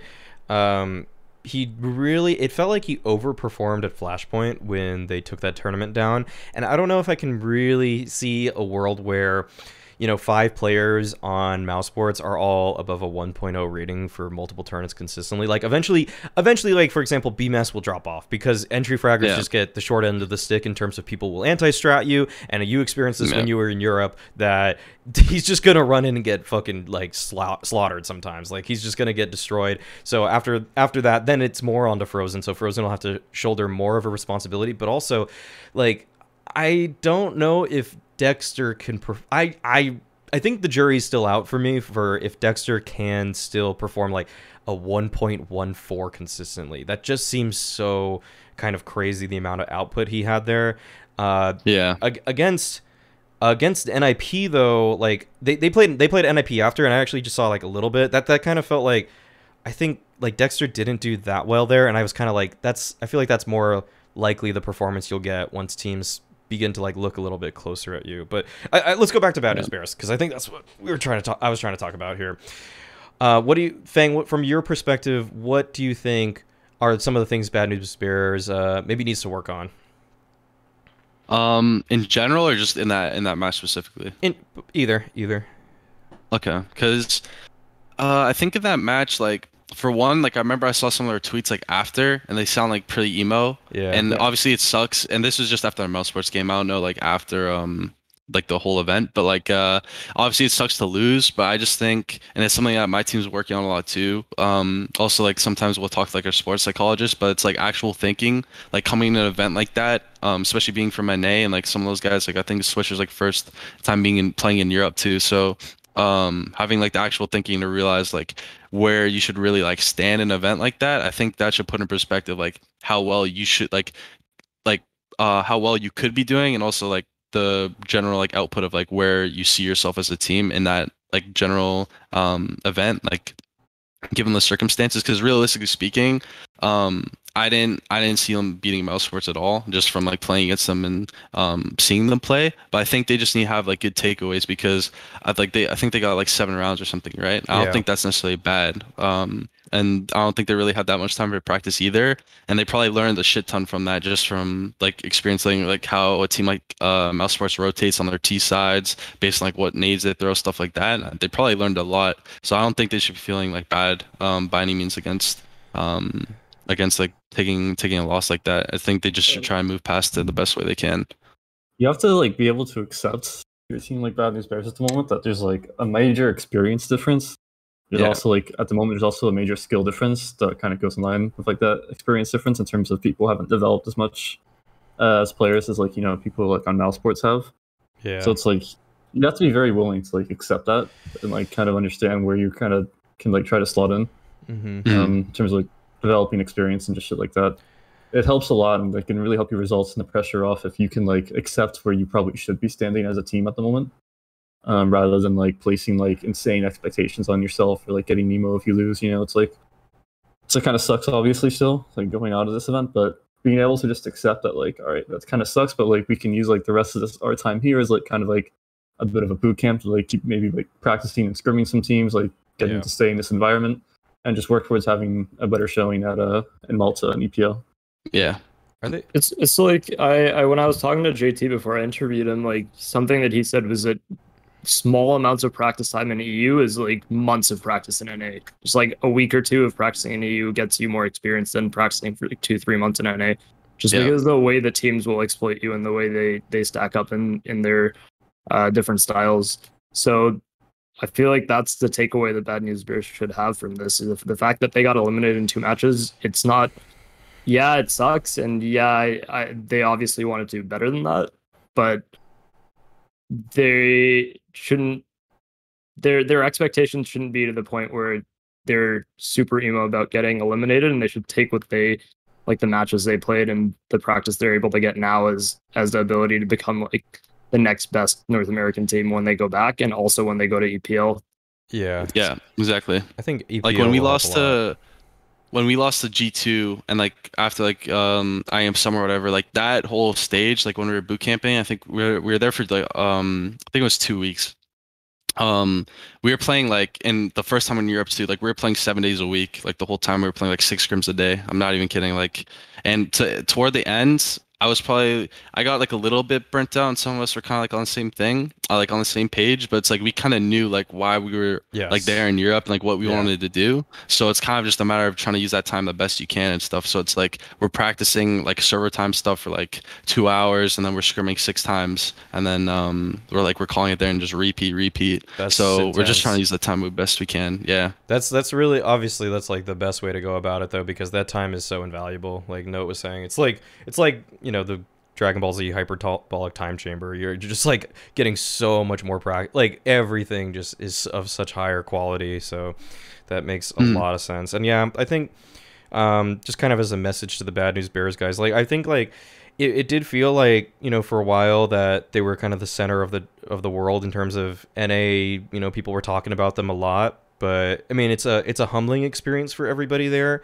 In in and it, it kind of should be like you guys are saying. It's kind of like managing expectations. That if you looked at like betting sites on who was going to make it out, there's like they they have a ranking or like you know how much money you can make if you bet on this team. Like the second least likely team to make it out of the qualifier was Bad News Bears. Vici Gaming being the the least likely uh, according to betting betting odds. So it is like if you take that into account, like you. Sh- I mean, obviously, betting odds aren't everything. Like, there's upsets all the time, but it it's pretty it's pretty tough to like think that that was gonna go that much better. So it's I think what you said, Fang, was really really nice. Just the the fact that just manage your emotions there and just try to learn as much as humanly possible because that's all. At the end of the day, that's all you can do. Like you can get down about it and being upset is one thing, but making sure that you, the the the flip side is you can actually like look back at that demos now and see like why did I get abused on all of these rounds? Yeah. Like why did I get punished? So that's because those teams are trying their absolute hardest because they're they're not trying to lose to you either. Um, Yeah, exactly.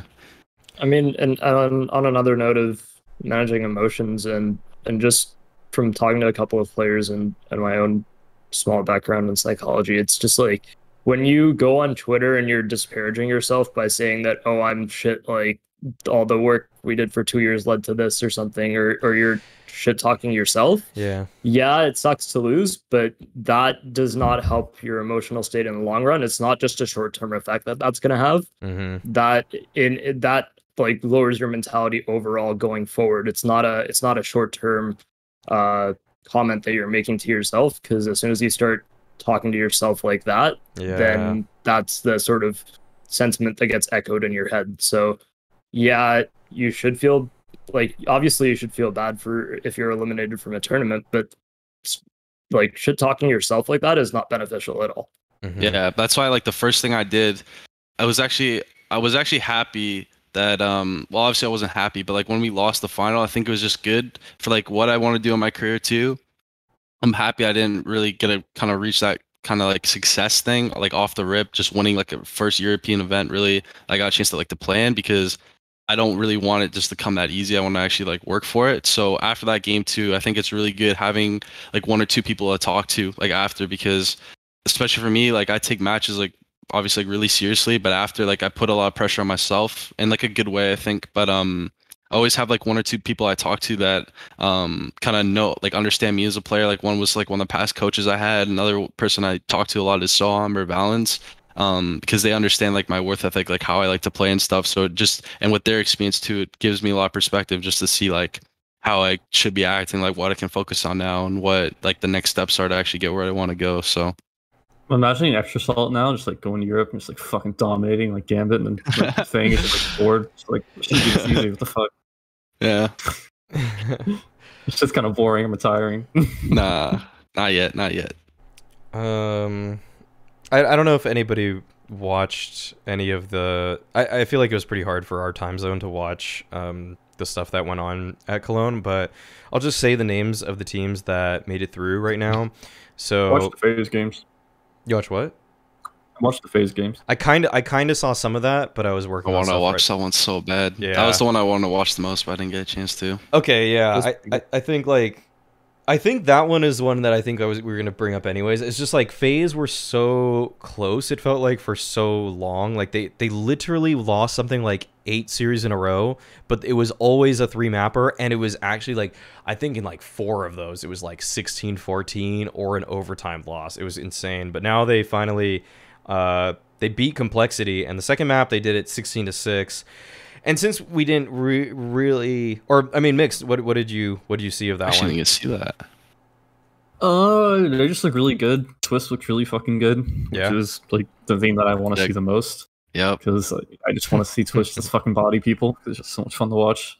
You know, Yeah. or, or any representative. Um. So yeah, it was really nice to see Twistzz like popping off and playing super well.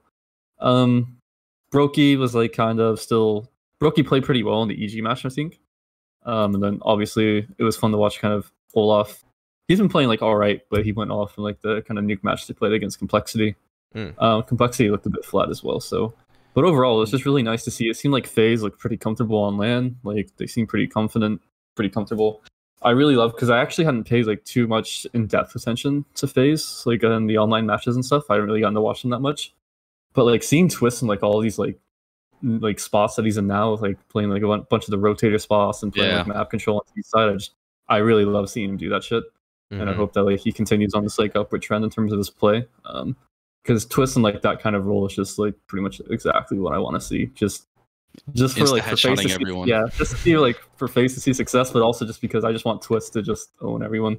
Yeah, Yep. he's he's he is devastating, and it's like he gets he does have a little bit more responsibility now on FaZe versus what he had on liquid, and it always is like you see the glimpses here and there on when he was on liquid, even when they were winning, but now it feels like the roles match the the skill of him as a player. Yeah, I think him on Liquid like because I also got a chance to meet up too um in Europe, but I think him in uh on FaZe compared to Liquid, I think he's the type of player where if he respects all people on his team, um he'll kind of just do whatever he like he feels like will fit the team the best. Like if they want him to lurk, if they want him to entry, do whatever. I feel like he can literally just do whatever.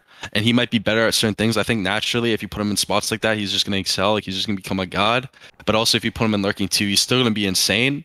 Um, and I think it was kind of like the clash with like uh him and Elige or like just having like more like map control based like positions and stuff like that.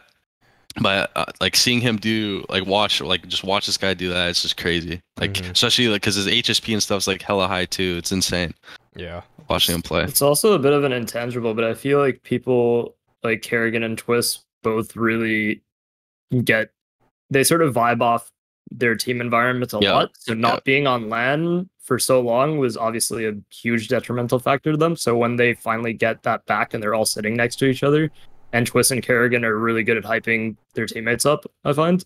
I think that was probably one of the other big catalysts in, in keeping them keeping their momentum going in both of those matches. Yeah, that's huge. That's actually I think that's really big too because I think someone like Twistzz too, if he has like that connection with his teammates too, he's gonna play like a lot better because he trusts them and he can also like hang out with them outside the game. I'm kind of the same way. Um, especially like my IGL. If I like trust my IGL a lot or like he trusts me, it's kind of like a mutual thing where I feel like I can do like I can perform and I can do like these extra plays and stuff that if I need to do them, like my will trust me to do it because he knows like how I play and stuff like that. I think if you play with people that like respect you, but they don't really, they're not really in tune to like how you play or like keep up with you like outside the game, there's kind of like that mutual, um, like disconnect when something goes wrong. Then it's like, why'd you do this or like why'd you do this? And then it, like the to- like the whole like way they come off to you, it might seem like they're kind of like attacking you and like stuff like that. It's just like not the best dynamic. And like I also saw it too, like when FaZe because FaZe was playing at, or they were boot camp at the same place that we were, so oh, it was cool, uh, cool to kind of see that too when they were playing their matches. they were they were in the same facilities, you guys. Yeah, we were staying at um this facility. It's called uh, Relog Media. So it was Uh, oh yeah, they put on the Um, grid the tournaments, the snow. Don't they put on the snow Yeah. sweet snow stuff? And the yeah, yeah, they, yeah, yeah, they do. Yeah. they had like a whole production thing in the back too. Um, but it was like it was us, it was FaZe, Spirit was there, 9Z was there. Um, Wait, what are Extreme nines Elm was there. playing? What are 9Z? playing? Uh, this was like the first, so like the first time when we came to Europe, they were Oh. in Blast. Oh, and that's the when they had, Blast like it. against Vitality, Yeah, all that yeah, stuff. yeah. Yeah, yeah, yeah. They and they got hella loud. Like after when they beat Vitality, like every round is you could hear like the room like uh it was like erupting. It was crazy. Wow, But that's um, awesome. yeah, they were all playing there and stuff. Did so? What did uh? So wait, you met? Did you get to meet Spirit or 9Z also? Like, did you did you interact with them very much or nah? Oh yeah. Um so 9Z like after like we had a few matches, they watched like our Fun Spark matches too or whatever and then um we were just kind of just chilling at um uh so like the way it's laid out, if you picture like a rectangle, there's like one uh one quadrant like where a team pracs, another quadrant team pracs, and each corner basically there's like a prac room. Yeah. And then in the middle there's like just like a bar where like you can just get drinks in terms of like water, um there's like pop or like soda whatever. So like when you're playing you can just like have have whatever drink and stuff you need. Oh wow. Um, and then yeah, you can just talk to like whoever there. So like after our matches, we're we're all just kind of conversating, um, all there, like just about a matches past, like teams, stuff like that. Um, it was cool getting to talk to those guys. And then when I when I was streaming uh UFPL, I was playing with like Dexter and um uh Magus a lot.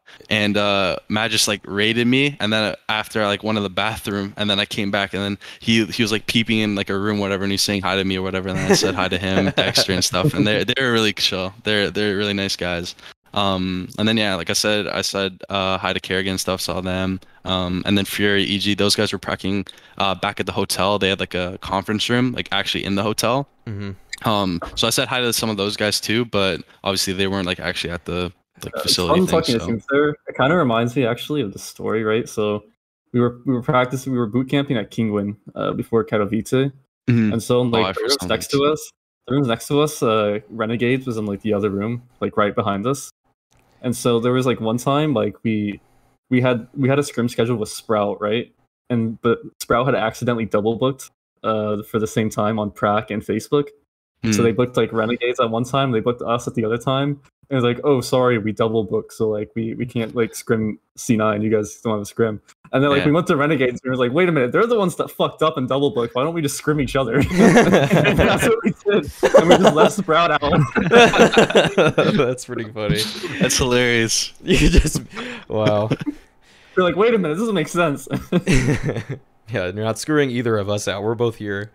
Yeah. Oh man, well, that's that's really, dude. I, ha- I haven't heard of that. I didn't hear. I didn't know that all. I kind of knew that there was some facility in like Serbia people were at. I didn't know. Yeah, I didn't know the that was it, and I didn't know Yeah. they were all there hanging out, or like potentially you could just hang out with each other. That's that's really interesting. Okay. Yeah, cool. so like all the players, like we all basically stayed like in the in the same hotels as far as I'm concerned. Actually, well, so Relog, like the facility, it's it's there's like a hotel um beside it. There's like so like if Relog's here, there's like a if you go outside, like when you enter, you enter a hotel, and then Relog's to the left of it, and then the hotel, whatever's there. So 9Z was staying at that hotel, and then the hotel we were staying at was like the Hyatt or whatever, and that's where like all the other teams were Mm. were uh, staying at or playing at.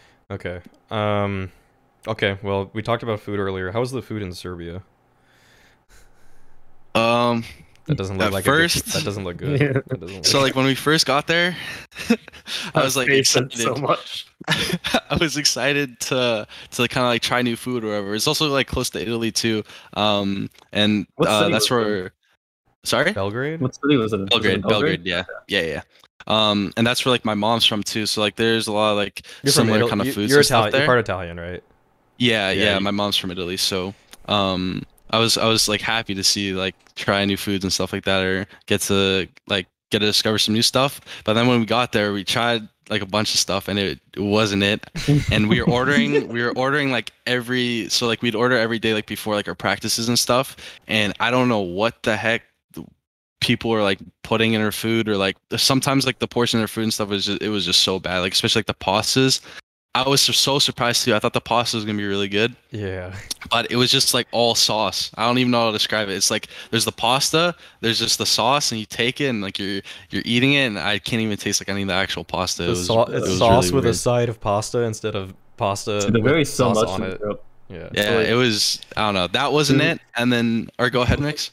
I was gonna say like we went to Berlin and it was like we didn't like the food there, like the food Mm, that we what- ordered. Doesn't Berlin Like- have good food? What? I, I don't know, like it depends because we were also like we weren't in like the main part of Berlin, Uh-huh. so like I don't know, maybe some of the places we were ordering from weren't the best, but I remember that they didn't like the food, and then like we went to we went to Poland, like Warsaw, and there was like it wasn't like anything crazy, but there was like a lot of good places, and it was also like super cheap. So like me me and Floppy, we'd get we'd go back to the hotel, and like we'd be bored, so we would just like order McDonald's for like.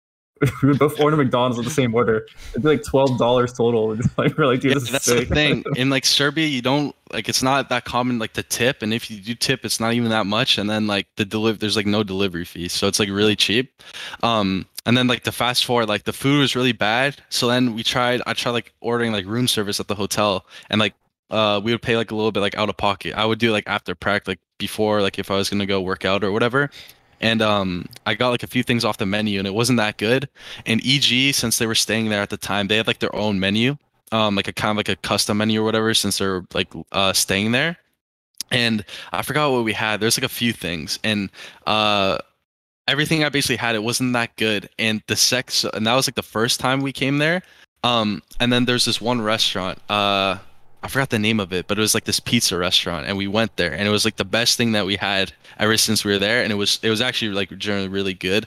Um, it had like pasta pizza, it's just basically like an Italian place, but it was really good, and we went there like every day for like the last like week after you find out the trip, the one spot. Yeah. Yeah. and then and then we flew back. So like on the last boot camp we were here, um, uh, we went there like a bunch of times, but then we were kind of getting bored of it, and I, I like thought to myself, I was like, what if I went back to the hotel and I just asked for whatever I wanted at the place? So then I just I was always ordering. Uh, I would when we'd order like in a boot camp, I would get like a grilled chicken breast, like vegetables or whatever, because then when we eat bad all the time.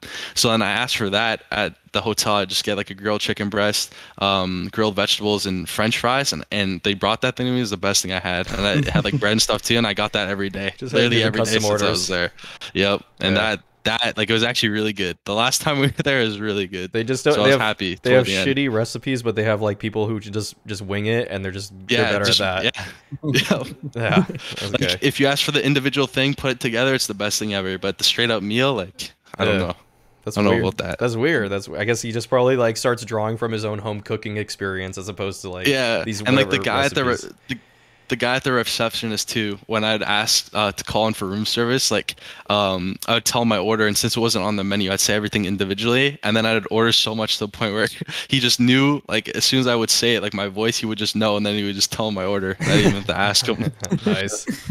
Did, I just love how that wasn't it. Was the was the way to is the p- most polite way to say the food was not good. that wasn't it. It wasn't it. That wasn't it, Chief. yeah. Um, they speak English well in Serbia. Like it's just common. Just Uh, in Belgrade, majority of people do. Like Okay. a lot of our taxi drivers and stuff, like they they all knew English pretty well. Um, Okay. there's only like a, a couple people that didn't. It was actually there's this one taxi driver I had too. He was he told me he was like 55 years old or something, and he he played Counter Strike. oh my god. And um yeah, and he was asking me what team I was on and stuff, and he like took a bunch of people. Like when G2 was uh, boot camping there, like a few months like prior, uh, he was talking. I think it was to NiKo or someone else, but um he was like they're they were talking about it or whatever, and then he was like trying to get involved with the esports scene or whatever, and then he like ended up following me and stuff. He was really cool though, and he's 55 too, and he was saying how like his daughter plays like CS2 and stuff, and it was I don't know, it was pretty crazy. Wow. Uh, and he was still like caught up to date with all that stuff. Damn.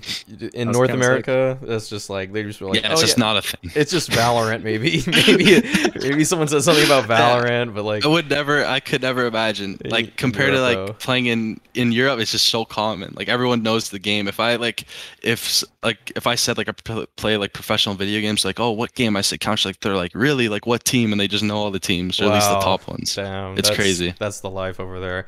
I, I I feel Yeah. like you'd be lucky to get Valorant here. It's probably Fortnite.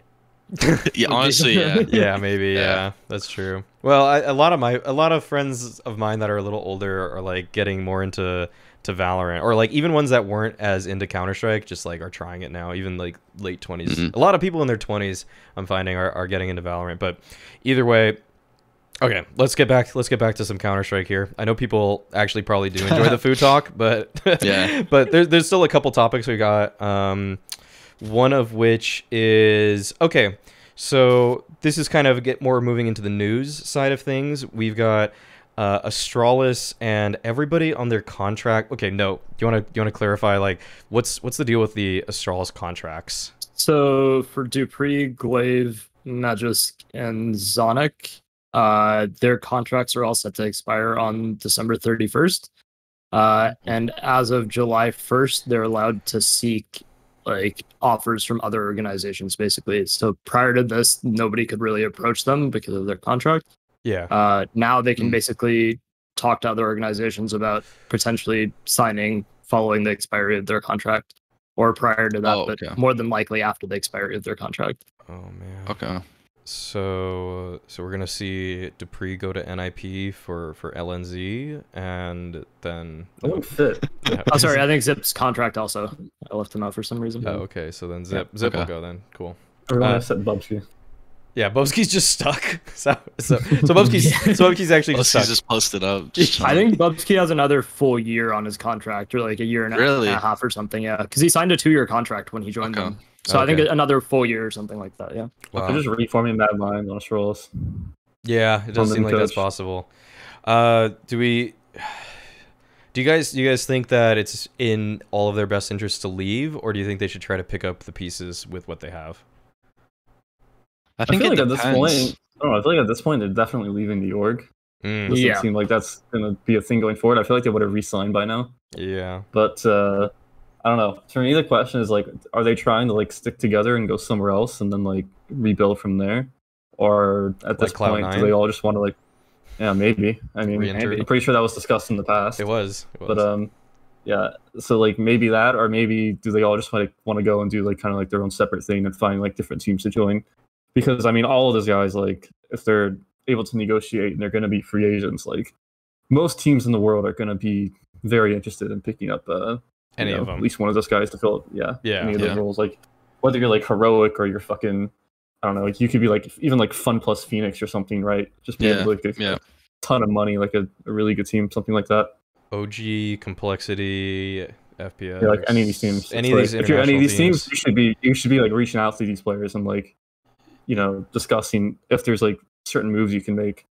Yeah, yeah. That's yeah, gonna I, I highly doubt any of them stay with the org because at least from from stuff that's been said in in other podcasts and just in general in other media, it seems like they're not very happy with the org, or at least some of those players are not happy with the org. Mhm. So I highly doubt they stay Or- there. They might stick together elsewhere, but That's the part I probably followed like the least. Like I don't know like the direct like relationship they have like with their org or like how if like how thing if things are like rocky stuff like that. But in That's not terms of like good. the- yeah, like if Yeah. the players like want to play with each other again, I think it's like up in the air. I think it's just what they kind of like want to achieve in their careers. Like I think someone like Device taking kind of like kind of like that leap of faith type thing where he I feel like he's like already accomplished so much, but he wants to go like that extra mile too, like starting kind of fresh. Like Yeah. if those guys have other like aspirations like that too. It could be something that's really cool too. Device, Might seem on like, different teams, but Vice taking that leap of faith kind of like leads me to believe that I don't think they're gonna stick together as four. Um, Hmm. I feel like I feel like at least one of the others is gonna like go and try to do something else on their own. You know, Yeah. The priest, the priest gonna replace Fang on extra salt. relax, not yet. Priest Actually, why am I saying not yet? Never. What the heck? Listen, just wait, actually no, they're just gonna get oSee to be their fifth. That's that's what's gonna happen. Oh, oh, she's never gonna leave me. just Oh, get she's not leaving me. oh my god. They just get what if they get JT and they move gla1ve to the the entry frag. The wall. hopper. Mm-mm. What if Johnny's they not leaving me either. what if they replace uh blameF with gla1ve and Rush with dupreeh? oh my god. Oh my god. Dude, god. stop. That's just disgusting, actually. That's Relax. so gross. It's so gross. I don't think I don't know if you could replace Rush with dupreeh though. You'd have to No, replace Rush probably with like Sipnix. Yeah, or yeah, Someone a little more Like- selfless. It'd, it'd be, yeah, True. it'd be a bit weird. I would. You'd have to Oh my like god. But also, you're not getting blameF out of his like 35 grand a month contract or whatever the fuck he Mm-mm. has. No, There's no. no chance. The most valuable player in Counter Strike is not getting out of that, right? Yeah, he's not. He's not leaving. Yeah.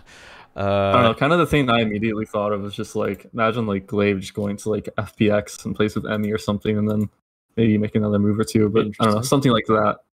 That could actually be. That could definitely be interesting. Play it to EG for stanislaw.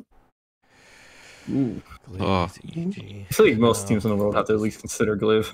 Yeah, right? Yeah. he's just an upgrade for any pretty much any IGL right now. Like I Yeah, don't even much. think someone like karrigan is really safe, especially with FaZe's recent performances. But I think every other team, unless they're just speaking, unless they're a CIS team, like gla1ve could play on that team. You know, they would Mhm. they would switch to Yeah. to English for Definitely. gla1ve.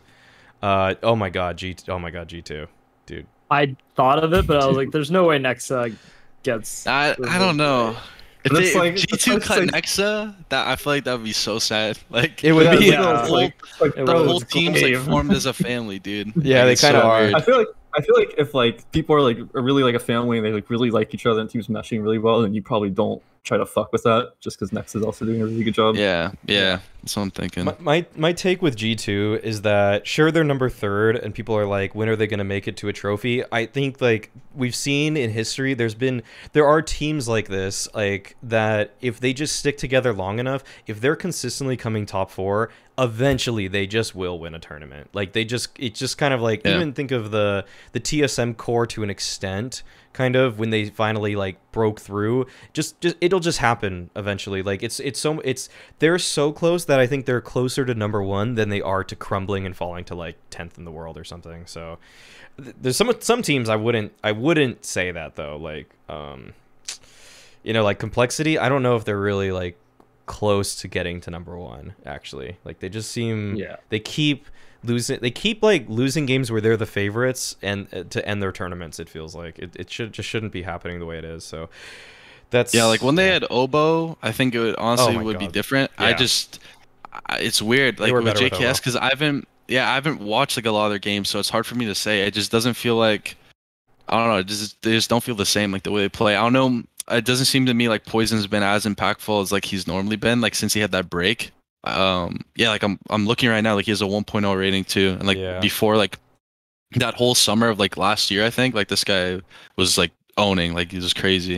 And like now, obviously he's still down, so that's like a really heavy hitter for your team that's obviously in a slump. So it doesn't doesn't help. I actually would be willing to say that I think Obo has uh he can he was able to get complexity out of situations that I don't think JKS can and that's so Yeah, that's so crazy I for me to with say like a year ago but like Obo I feel like Some- Obo can do more with like less. I Yeah, kind of no, think definitely. that I kind of think Yeah, that too yeah he kind of just It's like bails them Obo, out Obo didn't Obo didn't really have like a star player role or anything. Like no Doesn't. he was.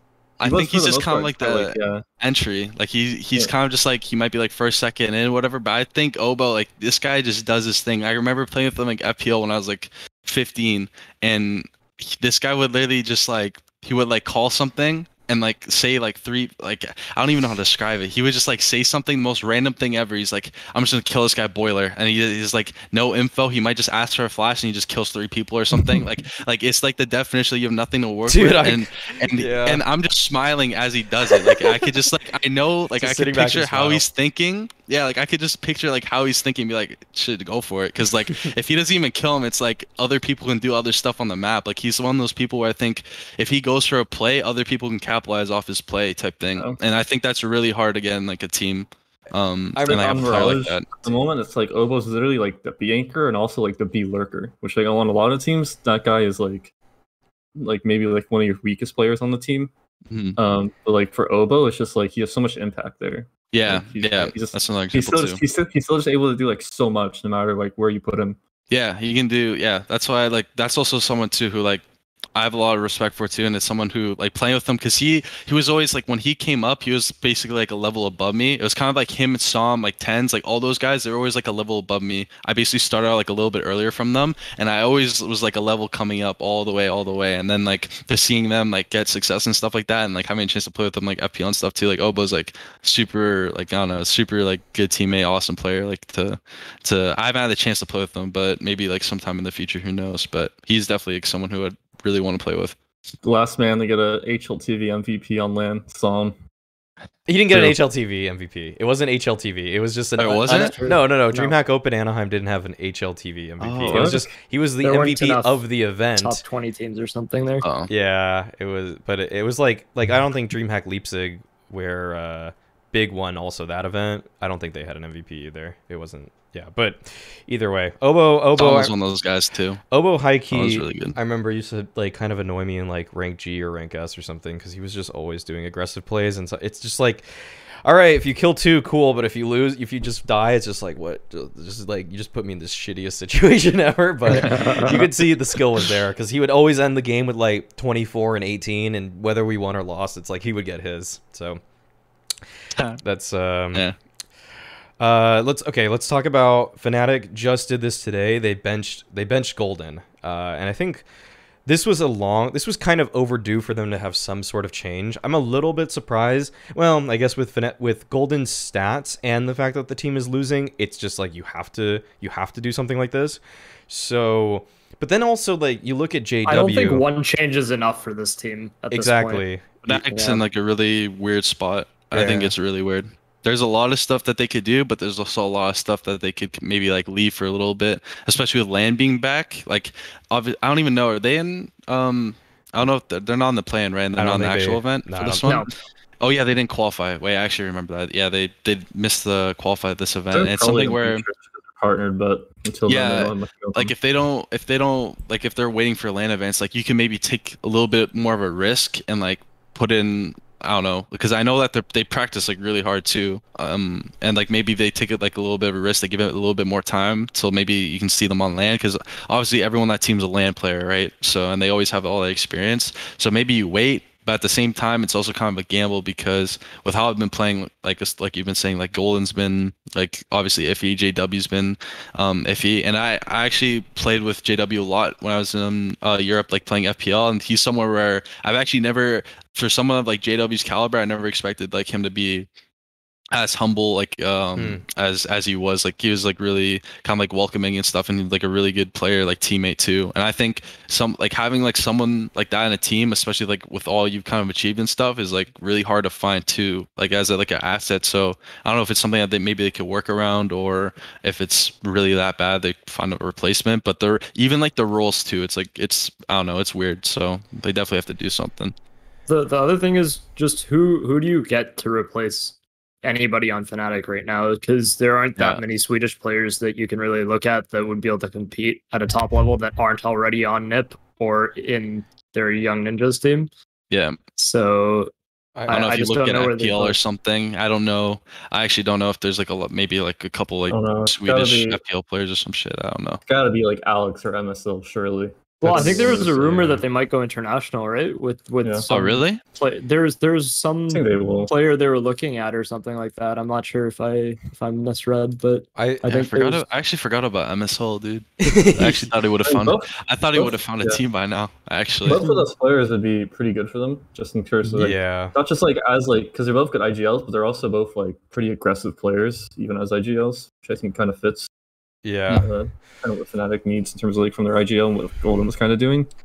Oh, yeah, like, here I think either of those would be like good options. wait, Mix. Okay. Who's who's the other player? Uh, Golden or uh, MSL MSL and and? Alex. Oh, Alex. Alex, Oh yeah, yeah. yeah. yeah. Uh, it's it's Fnatic in talks with x-kom AGO about MHL transfer. Oh yeah, that to me suggests that that they're also AWPer? looking into like replacing JW. Uh, Wait, Is isn't MHL an AWPer? MHL an AWPer? I s- I thought it was he like. is. Oh, he is. no, I'm like ninety percent sure that guy's an AWPer.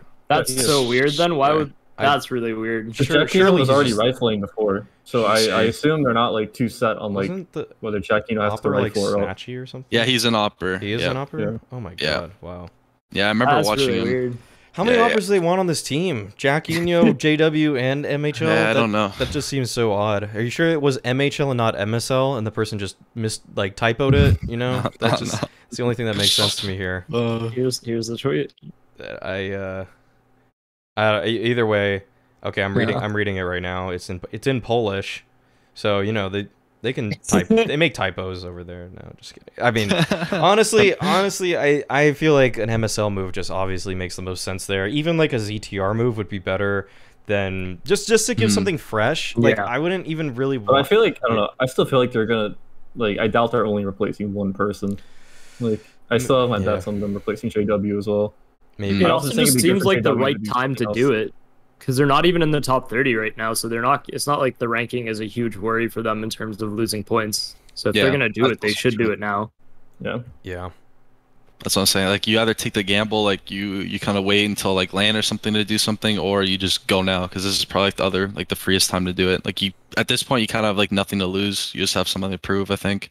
Yeah, get get a bunch of people that are hungry, but I think you want to keep some veteran leadership. I, I think KRIMZ isn't really. Uh, you gotta keep KRIMZ. yeah, you have to keep KRIMZ Yeah. and you have to keep I Brollan. was really struggling but- too. Like I, I swear, like even like Especially on land, like- like, Yeah. he's them. I swear, even more so than like Brollan. Like it feels like KRIMZ is always just fucking like so on point whenever you play them. Oh yeah. Uh, like he's always just popping your head instantly. Like it feels like he's like he's just he's just so sick. Like, such a good yeah. gamer. Brollan, Brollan, KRIMZ like duo. I feel like you gotta keep that. That's There's enough no way. firepower right there. Because that's like your you have like your youngster and the vet that's like rotator like anchor that can I don't know that guy like when I watch him play, especially like even I remember from like old lands too, like the some of the recent ones before COVID is like that guy's just a beast. So Mm-hmm. He, he feels like he's always gonna just give you this allotted amount. Like he's he's good for 17 plus frags every single game. It feels like he's just one Yeah. of those guys. Um, okay. Any more any more thoughts, or I think we can I think we can move on from that. I think that might bring us. Is there any? No. Do you have any any news that you'd want to bring to the table? I think that kind of covers what we've got. Yeah, I think that covered basically everything. All right. All right. Uh, oh, maybe maybe the HUNDEN to Astralis rumor. Hunden to Astralis. He's Okay. not play, not with heroic here. That like what so wait, what do we know about that so far? Uh, so was Zonic planning on exiting, or sources say that he's uh, he's probably leaving Astralis? Yeah. Apparently, HUNDEN is the main candidate Yeah. that Astralis also- are looking at. Heroic said Hunden is not with the mech alone, but they didn't say it was for like COVID or any release, like reason related to that. It was just he's not. I don't even know if they mentioned his name in their actual press Yeah. release or their announcement. I don't even know if they said Hmm. Hunden once in that. Yeah, I think they just said had. like yeah, or whatever the sports psychologist, whoever the fuck it is, was like oh yeah, I saw something like active that. coach for this event. So they didn't mention that it was like Hunden unfortunately can't come due to like COVID protocols or like because he's sick or something. It was like they just didn't really mention it at all. Hmm. I personally I don't like that change though. I like the thought of it. I like what Heroic's Scrimming, yeah, like scrimming heroic like that. Honestly, like especially like the first time I played, that was probably it was like them Navi.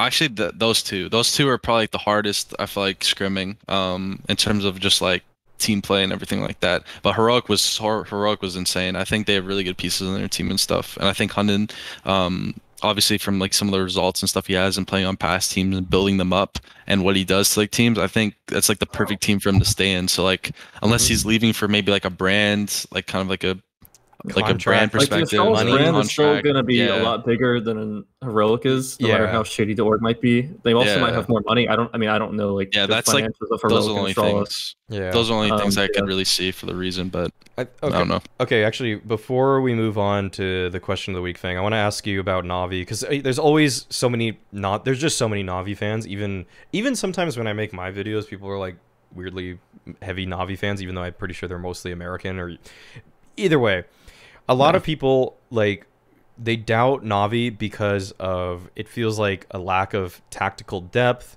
or like you like you said teamwork. It's kind of like I think the thing that strikes out to, like sticks out to me the most about Navi is like there's two things. One, I think Boomich gets way too like aggressive sometimes in mid rounds and he dies a lot when when I don't like sometimes I can understand it with with certain systems like I think art obviously YEKINDAR, even Mirror for Spirit. Like I don't know, some some riflers I kind of get it a little bit more, but sometimes I just see Boomich push and die in the most like casual fat like just walk peeking angles and things.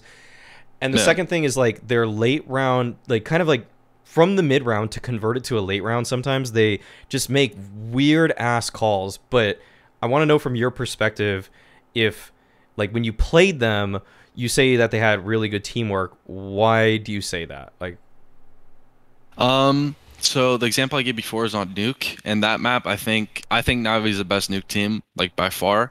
Um, I think the reason for that is the roles for that team. I think suits like how they how they like structure a team out, how they want to play. Um, and makes it like really diverse for people to do like different things on CT and T side. So like the smokes and stuff they throw, it allows like in their system, it allows them to do like a bunch of things off of them without like CTs being able to get info. And if they want to get info, it's really hard for them to do so because then you have like your lobby holders, like all those guys, like they're really good individually and they're also like they know their angles, they know like what spots they need to be playing. Um, that are like the uh the least um like risky um for them like to to die and stuff. Um, and then yeah, like when I'm playing against them, especially like on CT side, so the main like s1mple kind of does his thing, and then like this is like still on nuke on their CT side. Like s1mple kind of does his thing. I see like electronics. Sometimes he's aggro. Sometimes he's um because he's like the mini player. So sometimes he might die. But other than that, the main person that I kind of see like making plays and like like you're saying is like Boomich, and I think it's for them, I think he needs to figure out like maybe a little bit better of like a balance because I feel like he's the main guy who gets info for that team, but he's also the guy that if you see if you're watching a game, you see someone do something quote unquote like stupid or whatever, it's usually Boomich. Um, I think sometimes it makes sense, and other times it's more of like a like I can get one more, I can get more map control for the team type thing, but it's like way more risk than reward. Yeah. Um, but like when I'm when I'm playing against them and they're doing that, it's usually I feel like it's more like out of desperation. But like when I'm Mm. playing against them and they start off like pretty well or like they're just kind of like playing their game, I don't I don't usually see that at all. I think they're kind of doing like normal stuff. So you think in like closer games where a team's probably pushing them, like against a Gambit or a Heroic or whatever, like a top five team or something, Mm. it's probably more because he feels like pressured to make those kinds of plays. Whereas against lower, t- I mean, to be fair, against lower tier competition, like the beginning of a tournament, you don't see it that often because they just kind of beat those teams outright. So he Yeah, yeah. I think it's more so like in those times, maybe it's like more hectic. Maybe their comms aren't as good, and maybe it might be like a miscom play, stuff like that. Mhm. Um, from scrims though, I can see like I remember scrimming them on overpass, and like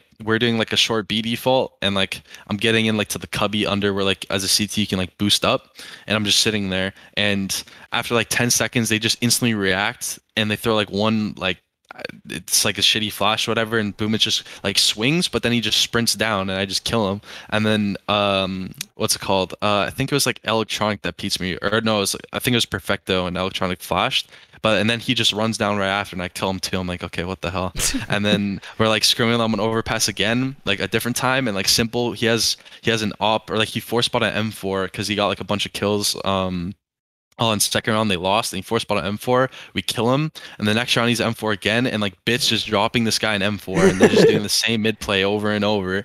Um, and it was, I was like questioning, I was like, what the hell is going on? But like, I don't know if they're trying to practice something or like that's the only thing when I play Navi, like weird stuff that happens. But like when they're straight up playing, like they're I don't know, their play in my opinion is like really good. Like I think when they go for info plays, like they do it like when it's needed. It just sometimes it feels like they overextend. Um, like sometimes when they don't need to at all. Like I feel like they're in like good spots already. But Okay. Okay. So that the that confirmation or you confirmed what I was thinking, I guess. Because yeah, it does it does feel like it, it's just unnecessary sometimes and there's like the risk reward and sometimes you think like eh, that's that's not even like 50-50 in my eyes that was more like 30% risk or Mm. high risk very low reward for for like walk peeking around the corner at banana or something like that it was like but there's probably a guy like they they clearly took banana control probably didn't, didn't leave so i don't know why you would walk peek that like things like that but okay Yeah. okay um so let's go into the the question of the week so if people are tuning in for the first time this is kind of more of a a free like a very open-ended question that everybody answers where i just come up with it and uh it's more it's just like about a concept. There's no right or wrong answer for this. So the question of the week this time is, or the question of the day, because we don't do these weekly anymore, is because, is uh, more like, uh, what are things that from the online play you can bring with you into land settings, and what are things you cannot bring? So like just showing, like talking about the big differences in, in your eyes, and or things that maybe we'll start. What are what are things you think you can bring? The the obvious things you can bring with you uh, if you play at LAN in the future.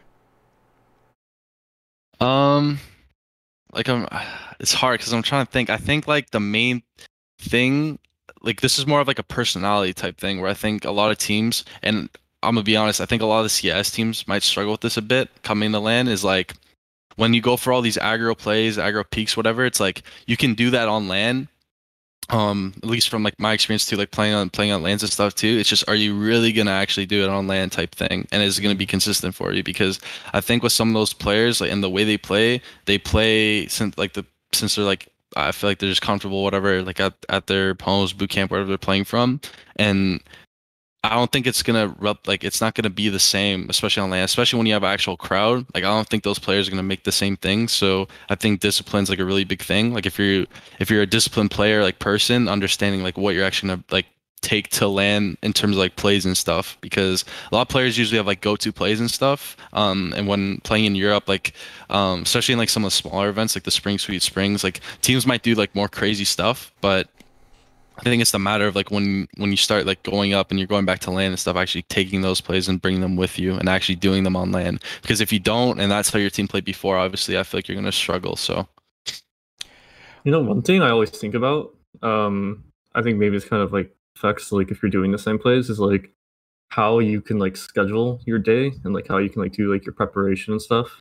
So like, you know, like for like an online Bo3, it's like we kind of get on like two hours before. We take like an hour to go through our prep and like discuss what the other team's doing, discuss what we want to do, type thing.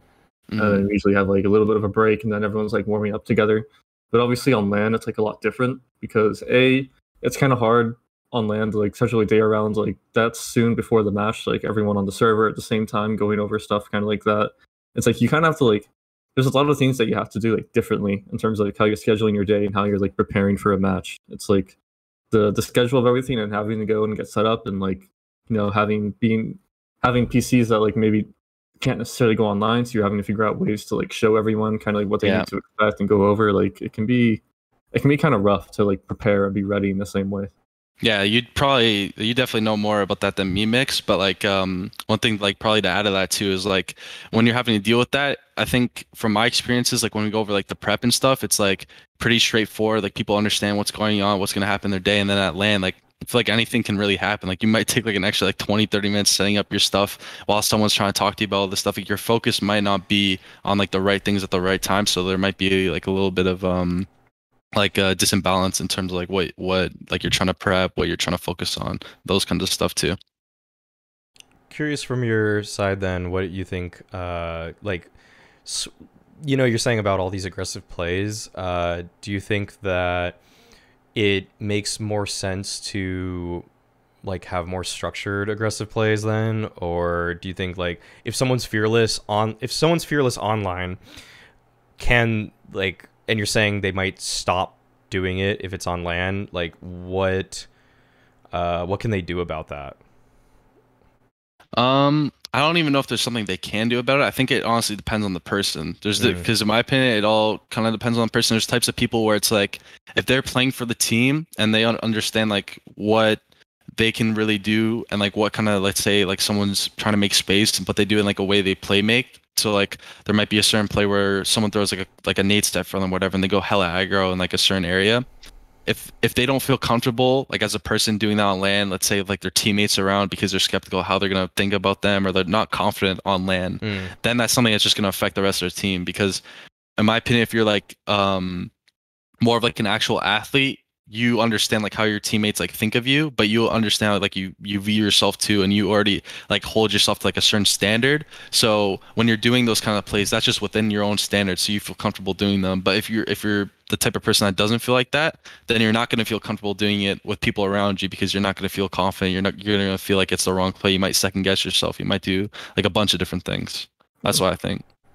You still need like if you're a player that likes to do that shit, you need like your teammates to a even to like suggest you to like do those things and like make sure your teammates know like they want you to be doing those things still.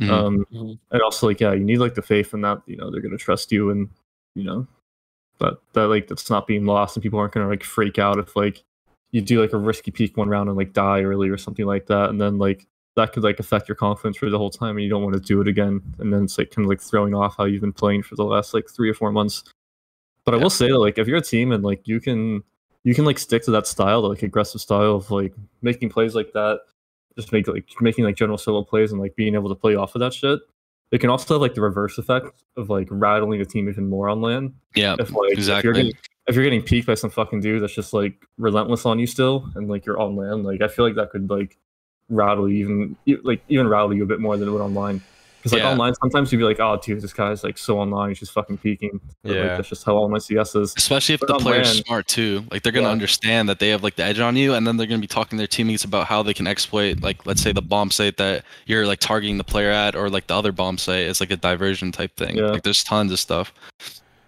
That's so like art art stuff works on land maybe even better, Mhm. you think? Yeah, How about how about could, yeah. To a certain degree, yeah. how about like mechanically then? So cuz everybody talks about like online peaks and like hold, holding angles online is a little bit different. So what do you think mechanically speaking is going to be better?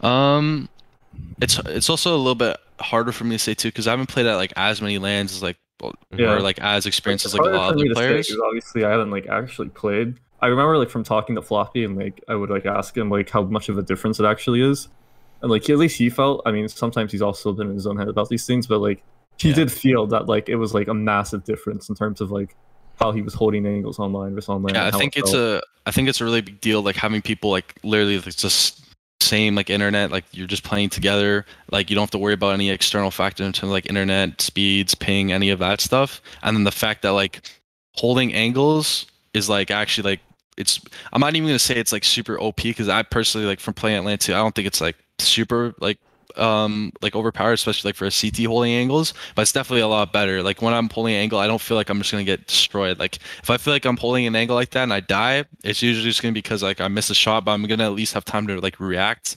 within like a certain time frame. But like online like I'm gonna like online I hold like completely different angles than like how I was holding like on land or like I hold different angles because the way people peak it's like they they swing so like further wide or like um so like tight to their peak and like d- depending like their ping or like their reaction shots like if they get the first bullet off you might just be insta dead so yeah, it's yeah. like it's like getting holding an angle online and dying. It kind of feels like you didn't even have a fucking chance. Like yeah you didn't you, bar- you didn't even have like a chance to shoot. Like you're like, and you're feeling like okay, there's not even a fucking point to holding an angle because like I might as well just peek because there's no way I can win this gunfight. Whereas on LAN, it maybe feels a bit more like you still sometimes want to like initiate the duel because you still have like the upper hand just Mm. naturally if you're the one that's like initiating it and like kind of controlling what the duel is. But you still feel like if you're holding the angle, you still had like a chance to actually like shoot at them. And you know, if Yeah. you're able to like land the first bullet, then you know you still have like a really good chance to win that gunfight. It still feels a Yeah. lot more natural. And I think on LAN too, you're gonna notice like teams and like players are gonna be holding different angles compared to like how they are online because depending on like um certain angles, like online, like how I was saying, like if let's say like your CT like on overpass and like you're holding like a short B angle like beside the sandbags and you're holding for like the guy to walk in like around the corner. That angle uh, for a T, if he just swings the corner, it's not even a right eye peek, but like if he just swings the corner, it's like he and his pre-aim's good. Like he's probably gonna hit that shot like way way faster than you, and especially if you have an like an M4, it's like you might dink him, but you're just gonna instant die. But like on LAN, like you, like a CT can hold an angle like that, and like he can like have an upper hand to a certain degree, especially if the T doesn't necessarily know he's there um, to actually get the kill. So I think you're going to see a lot more players on T side start pre-aiming a lot more like closer angles, like different angles where um, a CT might have like more of an edge, like holding like an off angle or like it's just a straight up angle. So I think you're going to see a lot more players like pre-aiming a lot more for like those kinds of angles because I think it's still favorable for T's like win those kinds of duels, but they just need to understand like what angles CTs are going to hold now. I I think think initially we're gonna see AWPers have a bit of a field day for like probably the first couple of events because online there's a lot of people who've gotten very good at jiggling and and sort of crouch peeking into certain angles to to make an AWPer miss and that's just not going to work out the same on LAN, Hmm. Um especially with the with the lack of latency. So we're eventually obviously it's going to go back to to people overusing flashes to flash people off of angles but I think some teams might make, make Jesus. Some teams might make the mistake of trying to trying to jiggle out or or uh, wide peek to to dodge out. Gambit AWPers. jiggle everything, dude. Aye. They jiggle. Yeah, they do that, and then I think you're gonna see the opposite too, where it's pretty common for like repeat AWPers, like they get the first kill, they Oh, like they, and then they go for, like, Yep. the ego peak, and then they just end up killing four people. Like I don't think that's gonna that's gonna That's keep probably happening. yeah. If they if someone's holding for their crouch swing again, they're just the AWPer's Yeah. dead. Yeah. Yeah. Yep. I think um, that actually made me just think of something though, where it's like, because usually you think of all these online teams that qualify for their first LAN event, and you think about how they have uh, it, they don't have experience managing probably their emotions or just like when they get finally on a bigger stage. But the thing is that they're also playing uh, a little like mini game, like a meta game to it, where on LAN versus versus the qualifier that they they took. You guys are saying like the, the angles they're they're peeking, the way they hold things, they're a little different, Hmm. and then not only do they have to catch up because their emotions are probably getting the better them of them a little bit, but they also have to like manage these angles that it's like I'd never probably expected a guy to be there because online that angle isn't very strong. Um, yeah, exactly. So there's just there's like layers to why the teams that were just super good at LAN probably were good at like we're always going to beat those underdog teams because those underdog teams had like multiple facets that they had to manage. So that just Mhm. makes it that makes it hard for them. I think something we won't see as much will be like if well actually two things is obviously players at home have gotten very used to their setups and having your own setup is is just very easy to go into a match with.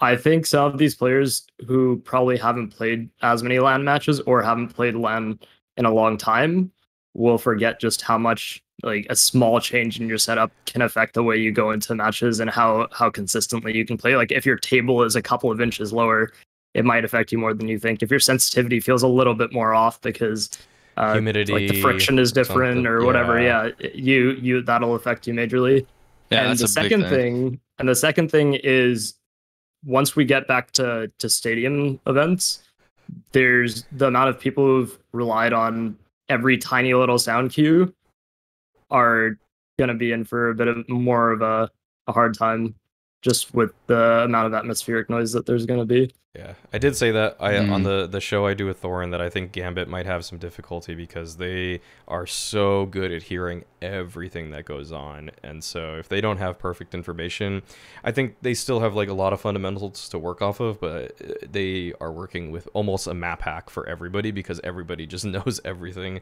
that's possible to know. Um, I think that's okay. We'll we'll do shout outs now uh, as we come to the conclusion of this. So Fang, what do you what do you want to shout out here? Shout out. Um, definitely want to shout out like my my socials. Uh, to anyone that wants to follow me, like my Twitter, it's at FangJC, or on my Twitch where I've been uh, streaming, always stream like FPL, all that cool stuff on my Twitch is at Fang uh, CS:GO or Fang CS:GO. Um, and then yeah, shout out to my parents as well, my teammates. Um, yeah. All right, Mix, what's your shout out? Uh, shout out to Mezzy, averaging a 1.40 rating the past week. Oh my god. jesus Really? Okay, it's a 1.39. I'm sorry, it's a bit. You I'm round it up? over-exaggerating, but Unforgivable. Kind of rounded up. Still, like Mezzy is fucking insane, and I hope people start to realize how good this guy actually is. Hmm. Sweet. He's also just like the, the, the perfect fucking like player and teammate. Like Mm, works hard, best fucking attitude, all right. insanely skilled. Like that dude is gonna be so good for a long time. You heard it. Minus Fang plus Mezzy. Okay. Uh, no. What's your what's your shout out? uh shout out my twitter i might start streaming a bit more once i'm back from toronto so Okay. twitch.tv slash note. And other than that, shout out Liquid winning IEM Cologne, obviously. Oh. Bring it home. Hey, wait. Okay. Okay. Okay. If you're gonna Hmm. If you're gonna do that, we got to do our predictions. I forgot. We usually we used to do predictions more. We got to go back and and uh, okay. So who do you You're guys? gonna make me do a serious prediction. That's fucked up, dude. Yeah. after I did that. Nope. That's your prediction. Okay. Sure. If you wanna if you wanna backtrack, you can backtrack. What's your serious prediction? Who do you think is gonna win? uh, top two, Like top two. Navi. Top two Navi teams. Gambit. Ah, boring. Okay, Mix. What's your top two? Ah, yeah, okay. Fuck it, I'll go like more exciting. I'll say G2. Finally get one. Okay. Okay. say they're a LAN team. G two gonna win? They're gonna win. Yeah, fuck Who's it. co- who's Fuck second? Who's second? Uh, Navi. Okay. Okay. Uh, Fang. Who's your who's your first and second? Oh my god, I don't know. The thing is, like, I want to say, actually, I'm gonna go a different route. I'm gonna say heroic or, um, the thing is, like, if VP plays, I think if VP like has a good start, if YEKINDAR's playing good, I could actually see like VP like taking it. I'm not even kidding. I think I I've honestly thought that VP's like really good, but they've been real on rocky paper, lately. I'd say, Yeah, I was, I'll just say heroic and Navi for now. I'll be safe. Okay. I'm gonna say those two. Okay. my Uh, dark horse, also my dark horse. Uh, I want to say Vitality actually. I ooh, just really like Vitality's lineup. Really? Really? okay. I actually like how they're developing and coming along, and I think they're like a team that's better on LAN than they are online. I'll Yeah, give probably. FaZe my dark horse prediction. Okay, I'll do mine. My mine. I, I'm also gonna pick G2. I think G2 are taking it. I think this is finally like one of those things where they have. I think they have the right amount of structure and LAN players that they can peak at this moment. And they've just been. They've always been so close to winning every online tournament. NiKo powers up on land. That's that's my call. I think he's just better on LAN. I think some of the ways he plays the game is just better on LAN. When people swing into him, like on LAN, he was just he was a laser beam like coming out of his gun, and now it's not quite as consistent when he rifles. So I think G2 got it. NiKo's going to put up a 1.29 rating for the event, and he's going to win the HLTV MVP. And I think that the runner up will be it will be Navi. But my dark horse is Big. Actually, I think Big is going to make a top four finish. I think that's going to surprise some Really? people. I really, I really hope Liquid makes a makes a good run here. Hmm. Yeah, actually, if I pick it a dark horse, I'm gonna say Liquid. Oh, okay.